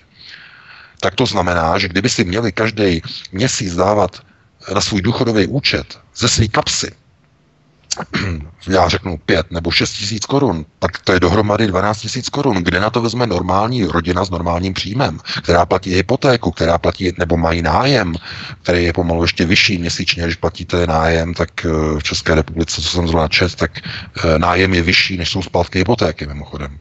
Nevím, jestli to tak je nebo není, ale uh, chápete, takže na to nemají, takže kde by vzali ty peníze? Kde by vzali našetření na důchod? A teď se tam uvažovalo o tom, v tom pořadu, dívej, podívejte se na něj, je to, je to máte slovo na České televize, včet, ze včerejška. Takže oni se tam dohadovali, jak jako vyřešit prostě důchody. No, já to říkám pořád a strašně dlouho. Jediným řešením je, aby byl chráněn trh, to znamená, eh, aby do společnosti nepřicházelo zboží, které likviduje zaměstnanost v zemi. Protože, no, ale co by to znamenalo? Nastavit ochranářská cla na dovoz zboží. No a to by byl velký problém. A řekněte mi, kdo dneska by byl ochotný pro tady to zvednout ruku? Eh, aby, eh, já nevím, bylo uvalené třeba 20 nebo 30% clo na dovoz nějakého zboží, protože to by zdražilo vlastně všechno, co se prodává v České republice. Včetně Trump, potravin. Trump to přece udělal, ne? No, no, no, ale no, no, no, pozor, pozor, Trump. Trump nejdřív něco prostě řekne a potom uh, to oddaluje. No, no. Například cla na Evropskou unii na dovoz no. hliníku a oceli. A no, když se spustil rachot, No, ano, to, a když to je prostě už po druhé, pozor, už po druhé prodloužil, už po druhé. A když se spustil, spustil rachot, když globalisté spustili rachot v Bruselu, že když to udělá, tak vznikne obchodní válka a nebudou moci američané dovážet svoje GMO, kukuřice hmm. do Evropy a všechny tady ty věci a hovězí a já nevím všechno tohleto, tak uh, on rychle hodne, honem rychle couvnou. Takže to no, není jistě. jednoduché. No, takže z tohoto důvodu, aby lidé měli na důchod, tak by, znamenalo, by to znamenalo, že lidé by si zejména museli vydělat daleko větší peníze, aby si mohli šetřit. To je jedna možnost. A nebo druhá možnost, že by v zemi se rodilo zhruba dva a půlkrát více dětí. To znamená, každá rodina by měla minimálně dvě nebo dvě a půl, no to nejde samozřejmě, dvě až tři děti by měla každá rodina aby uh, rostla populace způsobem, že v budoucnu by mohlo a mohl by být udržen takzvaný solidární systém. To už, Jenže, to už, fungoval, to už je, ale pozor, ale, ale pozor, to dlouhodobá záležitost, to myslím by nefungovalo. Aby fungoval solidární systém, tak uh, to, tam je ještě jeden předpoklad musela by být volná pracovní místa pro ty, pro ty neustále se nové a nové rodící se děti. Ano, kterých by stále více a více. Takže e, tohleto zkrátka by vedlo k tomu, že nakonec by to došlo k modelu komunismu, protože komunisté a Marx a Engels tohleto věděli už v 19. století. Proto mu staví tu sochu teďko. Věděli, věděli, že to je uzavřený kruh a pokud chcete dát lidem, aby, e, aby měli garantovanou práci, to znamená, aby věděli, že budou mít práci, a aby měli garantované důchody, musí být ekonomika uzavřená před světem. Nesmí hmm. proudit do země žádný nekontrolovaný dovoz, který by narušoval průmysl, výrobu a zaměstnanost. Z tohoto důvodu byly socialistické země uzavřené. No ale tohle to má uzavřenost každého trhu, má negativní dopady na uh, vývoj. Na vývoj průmyslu, na uh, nové technologie a tak dále a tak dále. Zaostávání ve výzkumu a tak dále. Čili uh, řešení neexistuje, zatím neexistuje řešení důchodů v západní společnosti. A kdo přijde s řešením, to bude na Nobelovu cenu. Kdo přijde s fungujícím řešením na vyřešení důchodů budoucích důchodců po roce 2040, 2050. To se teď nemluvím o České republice, teď mluvím tady o Německu. Veka, když jsme ty Nobelovi, když jsme ty, když jsme u ty Nobelovy ceny už přetahujeme, víš o tom, že teď se budou rušit některé Nobelovy ceny, protože tam mají sami mezi sebou skandál. Víš ano, o tom, tu literaturu, takže... jak to oznamovali předem. No, no. Ano, takže no, to je docela, no, docela, docela uh, taková zajímavá záležitost. už je podplacený snad to počasí, jo, bych řekl. No, no takže počasí, no. o, o Nobelových cenách už bych se vůbec nezmiňoval, to už jsme věděli dávno, že to je průšvih a teď, teď se ukázalo, že to tak opravdu je. Nic, já bych jenom chtěl upozornit, že už přetahujeme dost.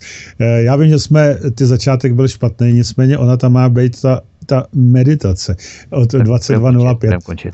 Budeme buď končit, anebo teda bychom to zrušili tu meditaci, ale museli bychom potom jet ještě tak půl hodinky. A teď jde o to, jestli vy s tím budete souhlasit. VK, budeš s tím souhlasit nebo, nebo ne? Eh, já, no záleží na Vítkovi.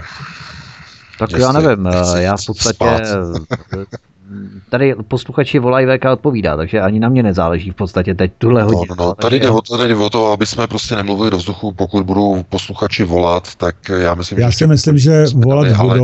když jim řekneme toto. Já bych to, teda, já, bych to teda udělal, já bych to teda udělal tak, že ti, kteří čekají na tu meditaci opakovanou, která tam vždycky má být první pátek, tak prosím, eh, vy si můžete pustit sami, stejně už měla začít ve 22.05, vy si můžete pustit sami, eh, ono, my tam ji pouštíme vlastně jenom tak vždycky na dokreslení, takže o to nejde.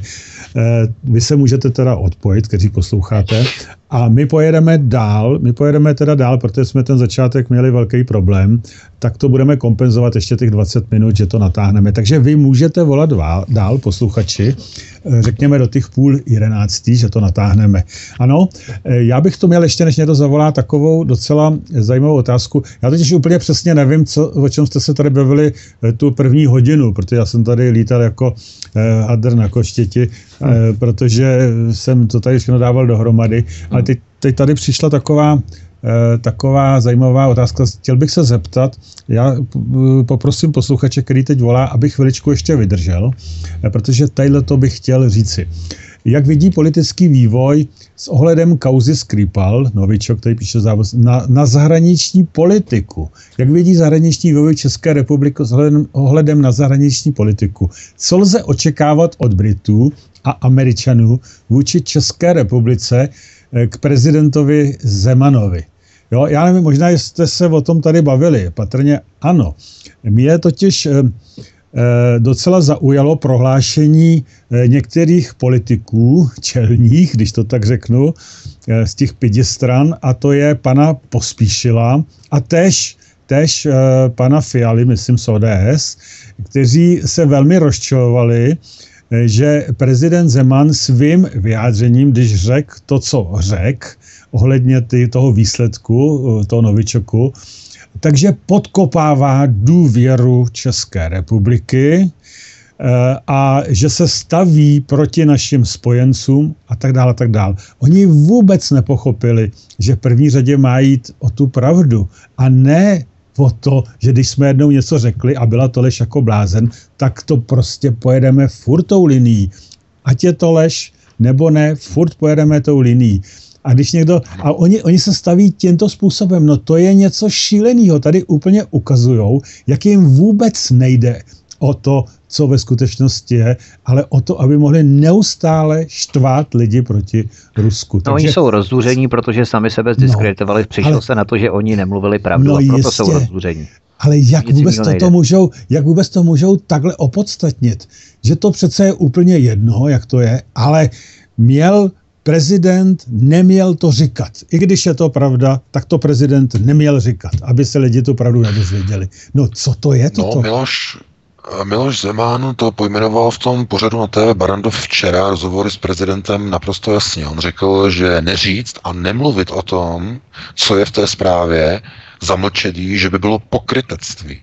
Hmm. Pokrytectví a to naprosto je třeba podtrhnout. Takže Miloš Zeman se zachoval prostě čestně a ukázal na poli mezinárodní diplomacie, že se nebojí říct, že Česká republika opravdu testovala novičok, což je pravda, a testovala ho kvůli tomu, eh, že má protichemickou jednotku, která potřebuje testovat nové látky, které dosud nebyly zkoušeny, aby eh, byla akceschopná, což je také pravda. Hmm. Ale problém je v tom, že tyhle ty informace, které dostal Miloš Zeman a eh, teď prvé před, před několika dny od vojenského zpravodajství a publikoval je včera na TV Barandov, tak tyto informace měla česká armáda již od listopadu loňského roku. A předtím, než došlo k vyhoštění ruských diplomatů, tak eh, bylo spousta času a prostoru, aby někdo z té vojenské laboratoře v Brně, kde vojenské výzkumné laboratoře eh, v Brně, které to testovali, tak tam mělo zaznít, ve vztahu k českým politikům, k českým vrcholným politikům varování, pozor, pozor, aby ze sebe neudělali lupáky. Česká republika opravdu z důvodu ochrany proti nervově paralytickým látkám testovala malá množství e, novičoku v laboratorních podmínkách pro zvýšení účinnosti našich protilátek, našich protichemiků. Mm-hmm. Jo, takhle, aby to bylo definováno. A bylo by to naprosto v pořádku. Česká republika by řekla, my nevyrábíme chemické zbraně, žádné bomby, neprovádíme weaponizaci, to znamená, e, to neexistuje vlastně český ekvivalent. Weaponizace je e, měnění chemických látek na bojové zbraně jako by dostala mm. ze zbraňování chemických látek, jo, v otrockém překladu. A tady ta weaponizace zbraní nebo weaponizace chemických látek e, zkrátka neprobíhá, protože ty látky, které se v malém množství prostě vyrobí někde v laboratoři, tak se používají v těch Petriho miskách k těm testům a um, na nějakých těch laboratorních myších a tak dále, a tak dále, v těch, těch, těch boxech a tak dále. E, čili uh, to není vývoj chemických zbraní, to je testování těch látek. Mm, mm, mm. A bylo by to Já... normální, bylo by to, bylo by to logické, jenže k tomu nedošlo. Co, ale co následovalo? Jakmile zavelela Tereza Mayová, že je třeba vyhostit britské, e, teda ruské diplomaty kvůli tomu, že ona je přesvědčená, že most likely, z největší pravděpodobností zatím stojí Rusové, tak co se stalo na české straně? Nejenom na české, na straně mnoho dalších zemí. Ale eh, co udělala česká vláda? Co udělala? Když přišlo to obvinění z Ruska, že eh, ruská rozvědka má informace, že testování novičoku probíhalo i ve čtyřech zemích Evropské unie, mimochodem i v České republice, tak jak zareagovala česká vláda? Místo toho, aby řekla, mm to je zajímavé obvinění, my to prověříme a zeptáme se našich vojáků, mm. našich laboratoří, jestli je to pravda, abychom si udělali obrázek. To by měla udělat každá vláda. Ano, Jenže ne. Místo toho přišlo okamžité, prudké popření a e, dementy od e, předsedy vlády, který řekl, že to je lež, od Andreje Babiše a přišlo dementy i od uh, ministra zahraničí Stropnického, kteří řekli, že to je dezinformace, že to není pravda a neměli proto žádný podklad. To znamená, co udělali? Rozšířili dezinformaci. To, o čem pořád, co mainstream neustále nám předhazuje jako alternativy, že vy jste dezinformační, tak když se dezinformace dopustí předseda vlády spolu s, s ministrem zahraničí, tak je všechno v klidu, je ticho popěšeně. A když prezident tu pravdu vynese ven, tak, tak ho je, tak je vlastně zrádce. Plivají na něj, je nálepkován jako vlastně zrádce, a dokonce kvůli tomu chtějí dělat, eh, myslím, v poslanecké sněmovně nebo teď v Senátu, nevím kde, si nepamatuju, chtějí kvůli tomu příští týden dělat, dělat zasedání, aby se to probralo, jestli uh, udělal prezident dobře, že to publikoval, nebo že to neudělal, jestli jsme někoho nepoškodili jako stát, nějaké naše spojence. No pro boha, jaké spojence? Spojence, kteří lžou, kteří si vymýšlí proti Ruské federaci nějaké, nějaké kauzy, a kteří dementují zprávy, o kterých nemají žádné, e, žádné podklady a potom se ukáže, že ta země skutečně testovala novičok, že Česká hmm. republika testovala základní baseline A230. Takže chápete, tohle to pouze ukazuje na to, jaké je kvalitativní rozdělení mezi těmi, kteří prosazují euroazijskou spolupráci v České republice, to znamená, to je hrad. Mezi Hradem a Strakovou akademií, to znamená sídlem vlády, je těžká hradba, je tam, vyrostla tam obrovská hráz a Eh, jedno impérium Pražského hradu i impérium Srakovy akademie si jede své vlastní teze a vlastní zahraniční politiky. Jedná se o schizofrenii, rozštěpení zahraniční politiky, vidí to všude ti, kteří se o to zajímají, ale stejně už jsme o tom hovořili, že úplně stejná situace je v americké zahraniční politice, kde na jedné straně jsou neokoni, na straně druhé velmi slabě eh, poběrkují eh, lidé okolo Donalda Trumpa, kteří se snaží o nějaké navazování vztahu s Ruskem a také ale i s Čínou mimochodem. Takže eh, ta schizofrénie vyplývá mimochodem právě i z Evropské komise, respektive z Bruselu. Takže já, já já to vidím jako prostě něco neuvěřitelného, že prostě tady ty útoky mm. vůbec probíhají proti Zemanovi, protože jsou trapné. On řekl pravdu. Takže jedeme na další dotaz. Jedeme na další dotaz. Já ještě chci říct, já jsem především měl na mysli, aby se uh, poukázalo na chování právě těch pospíšilů a těch fialů a těch podobně těto, kteří se chovají naprosto neadekvátně. Ano, to je no, prostě hysterky, hysterky, no. To je, to je, to je neskutečné. Já to vůbec nechápu, jak no, protože, je možný. No, protože oni jsou všechny no, hnutí no, já vím. TOP 09. Místo, aby stáhli odsaz, tak vodítku, oni budou vyskakovat. Jsou na vodítku svých amerických páníčků, kteří teď do těch psů začnou kopat a za, začnou mu říkat, hele, ty pse, začni štěkat, protože tamhle ten udělal špatnou věc, on no, právě, no. odhalil na nás nějakou špínu a teď začnou do toho psa na tom vodítku, začnou do něho kopat a on začne štěkat. No, chápete? Myslíte si, že oni jim financují volební kampaně zadarmo američané? No a na to to je právě třeba... Jako, na to je, na to je třeba ukázat. Měla, myslím, měla americké poradce ve volbách parlamentních. TOP 09 měla americké poradce. Myslíte si, že jediná, měli všichni zadarmo? No, měli všichni, skoro všichni samozřejmě. Takže, takže to není zadarmo, oni chtějí výsledky. Takže oni jistě, jistě. proti Zemanovi. To je logické. Takže máme další dotaz. Tak. Proto je třeba na to poukázat. Ano, máme další dotaz, takže jste ve vysílání. Uh, ano, dobrý večer, posluchač Tomáš, zdravím všechny, budu stručný. E, navážu na jednoho volajícího, který mluvil o Dublinu 4.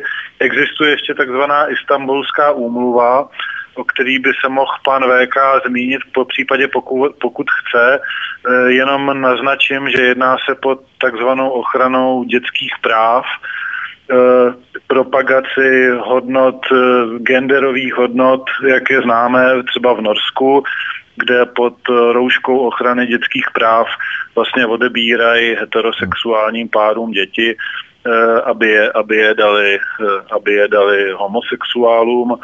Eh, existuje v současné době i petit, ano, ano, existuje i petice, která, eh, která je eh, proti eh, této úmluvě, která má být velmi brzo podepsána nebo respektive ratifikována naším parlamentem, takže jestli jednak bych chtěl zveřejnit, aby lidi, je to na petice 24, můžou ji podepsat a jestli pan VK chce, může k tomu něco zmínit.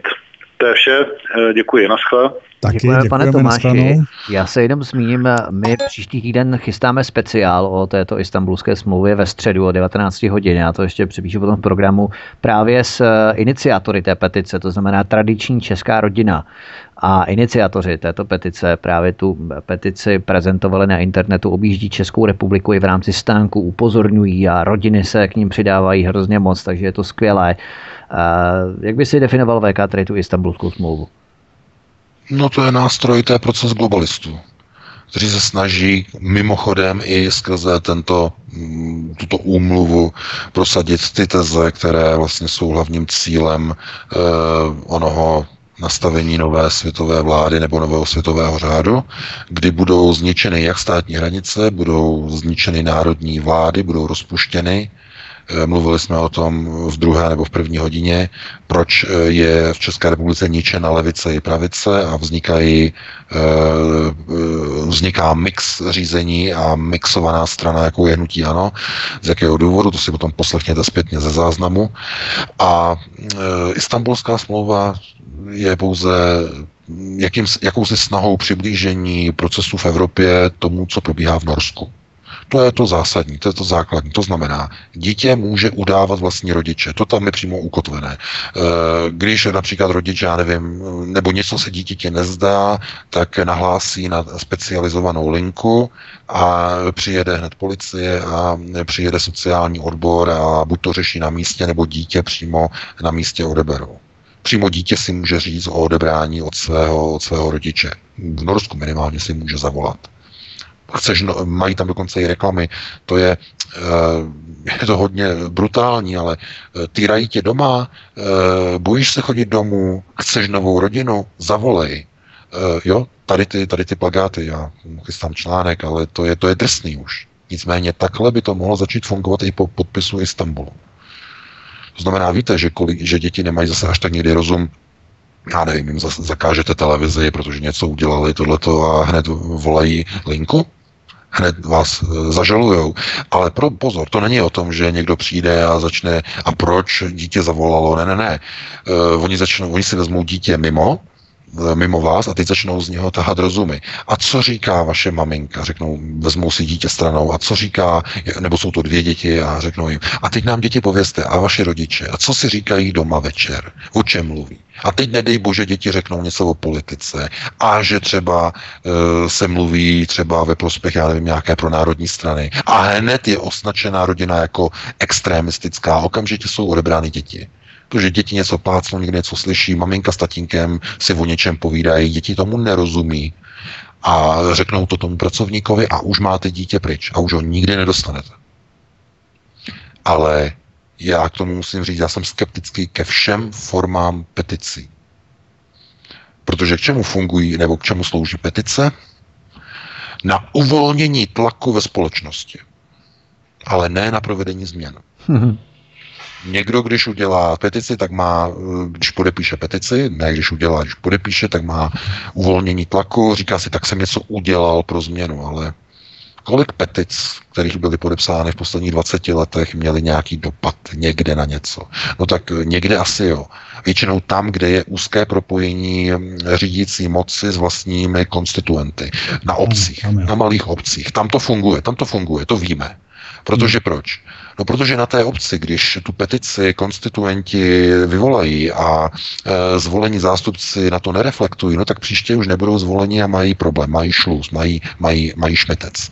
Takže tam to funguje, ale na úrovni státu je to anonymní, tam není žádná zodpovědnost a pozor, na úrovni státu jsou dosazováni lidé a jsou voleni ve volbách lidé na základě úplně jiných priorit, než jsou nějaké petice. Většinou jsou to hodnoty, které jsou mediálně a billboardově e, exaltované, to znamená Eh, vyšší důchody důchodcům, nebo eh, vyšší penze eh, při odchodu do důchodu, nebo dáme více peněz policistům, nebo dáme více peněz učitelům. To znamená taková ta hesla, která oslovují ve volbách nejvíce voličů.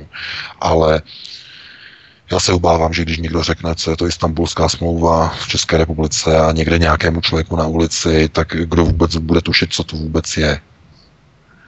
No, hmm. když někomu řeknete, jaký, má, jaký vy máte, pane nebo paní, názor na eh, podpis Washingtonské smlouvy v roce 99 a paní řekne, no to já nevím, co to je, to, to já nevím. No, no, to je vstup České republiky do Severoatlantické aliance, to je Washingtonská smlouva. Aha, no to já nevěděla, to jste měli říct, já nevěděla. Chápete, tam, to zase, už je to zpátky asi dva roky jsem viděl reportáž, se ptali na různé názvy toho, čemu rozumí, kdo pod jakými názvy, jinými než jsou známé názvy, tak kdo čemu rozumí, ale to jenom ukazuje na to, že zkrátka lidé jenom vnímají ty informace, které přibírají nebo přijímají eh, z televizí a z různých rádií a maximálně kde z internetu, ale jinak prostě se o to nezajímají. Já se obávám, že co nezazní na české televizi, jako by neexistovalo. Když to přeženu samozřejmě. Jo. Bohužel to není. To není to mluvit, mluvit o Istanbulu, tak se obávám, že nějaká petice moc na tom toho nezmění. A jako ano, je super prostě jezdit po republice, dávat lidem na vědomí, že něco takového se děje, ale eh, kdybych nevěděl, jak to funguje, jak je to, jaký to má prostě nízký impact nebo dopad prostě na změny, tak eh, bych, bych, bych na to měl třeba jiný názor, kdybych nevěděl, jak to prostě dopadá většinou. Takže já držím jim palce, aby se prostě to změnilo, aby něco prostě dokázali změnit, ale vzhledem k tomu, že u moci bude z největší pravděpodobností po podepsání koaliční smlouvy mezi hnutím ANO a ČSSD eh, bude prosazována globalistická politika, včetně podpisu Dublinu 4, zhruba příští rok, když se k tomu připojí Česká republika pod vedením Andreje Babiše, eh, tak já nevidím moc velké naděje na nějaké odolávání podpisu eh, Istanbulské hmm. smlouvy. Dokonce předpokládám, že bude podepsáno daleko rychleji než samotný Dublin, ale možná, že se mýlim. Každopádně tímto bych to uzavřel, dali bychom prostě dalšímu volajícímu. Dá, dáme, dáme poslední, poslední telefon, ano, protože máme za pět půl, takže volá Čestmír. Čestmíre, prosím, rychle, vystižně, jasně. No, já udělám, já, jak to říkají oni, tak já budu mít pomalý otázky. ne, dobrý. Zdravím tě, Pavle. No blbá definice, víš, co to je rychlá no. otázka, jak tam byl posluchač. Zdravím Vítka a zdravím i Václava Kuceru, jo, jako vždycky nazývám. Ano. A teď bych měl takovou otázku. My bychom měli přestěhovat, rozumíš mi, jak se říká, vysílat svobodný na hrad. Protože jak je možný, že hrad, rozumíte, jo, přestěhovává velvyslanectví, rozumíte, do toho, jak se to řekne, do toho, no, jak to tam dávají, No do Jeruzalému, když to není vlastně území Izraele. To je co?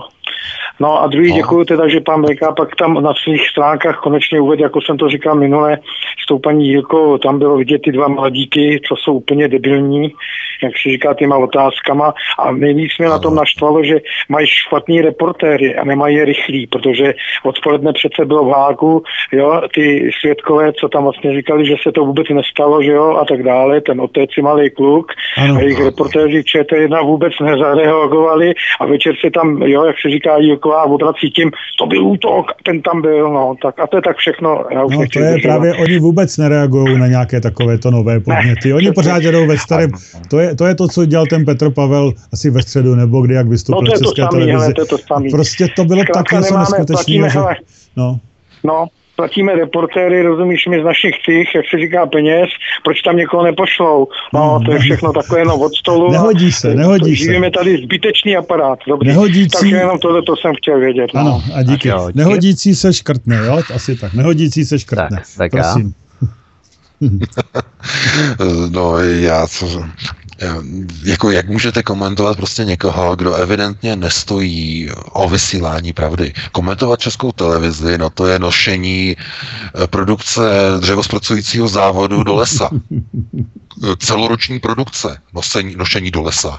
Jo, to je něco tak eh, stupidního, neuvěřitelného, že zkrátka to jako nejde komentovat. Však ano, česká televize, ona plní svoje zadání svých eh, chlebodárců, ale pozor, těmi chlebodárci nejste vy, eh, koncesionáři, ale to jsou jiní chlebodárci. Ano, to jsou jasně. ti, kteří stáli za převratem České televize v roce 2000 během takzvané spacákové revoluce. To jsou oni, kteří určují, kdo bude pracovat na pozicích jednotlivých redaktorů, kdo tam může zůstat, jako naopak z České televize vyštípají, kdo tam nesmí zůstat a tak dále. Tak dále. To bylo na jinou diskuzi. Nemáme čas, já bych to tímto ukončil.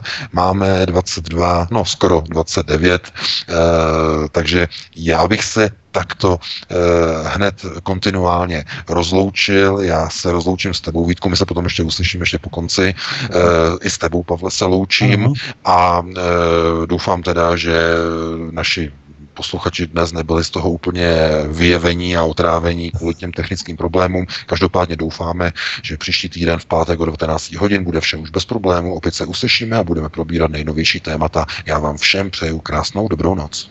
Příští Já týden, doufám, ahoj.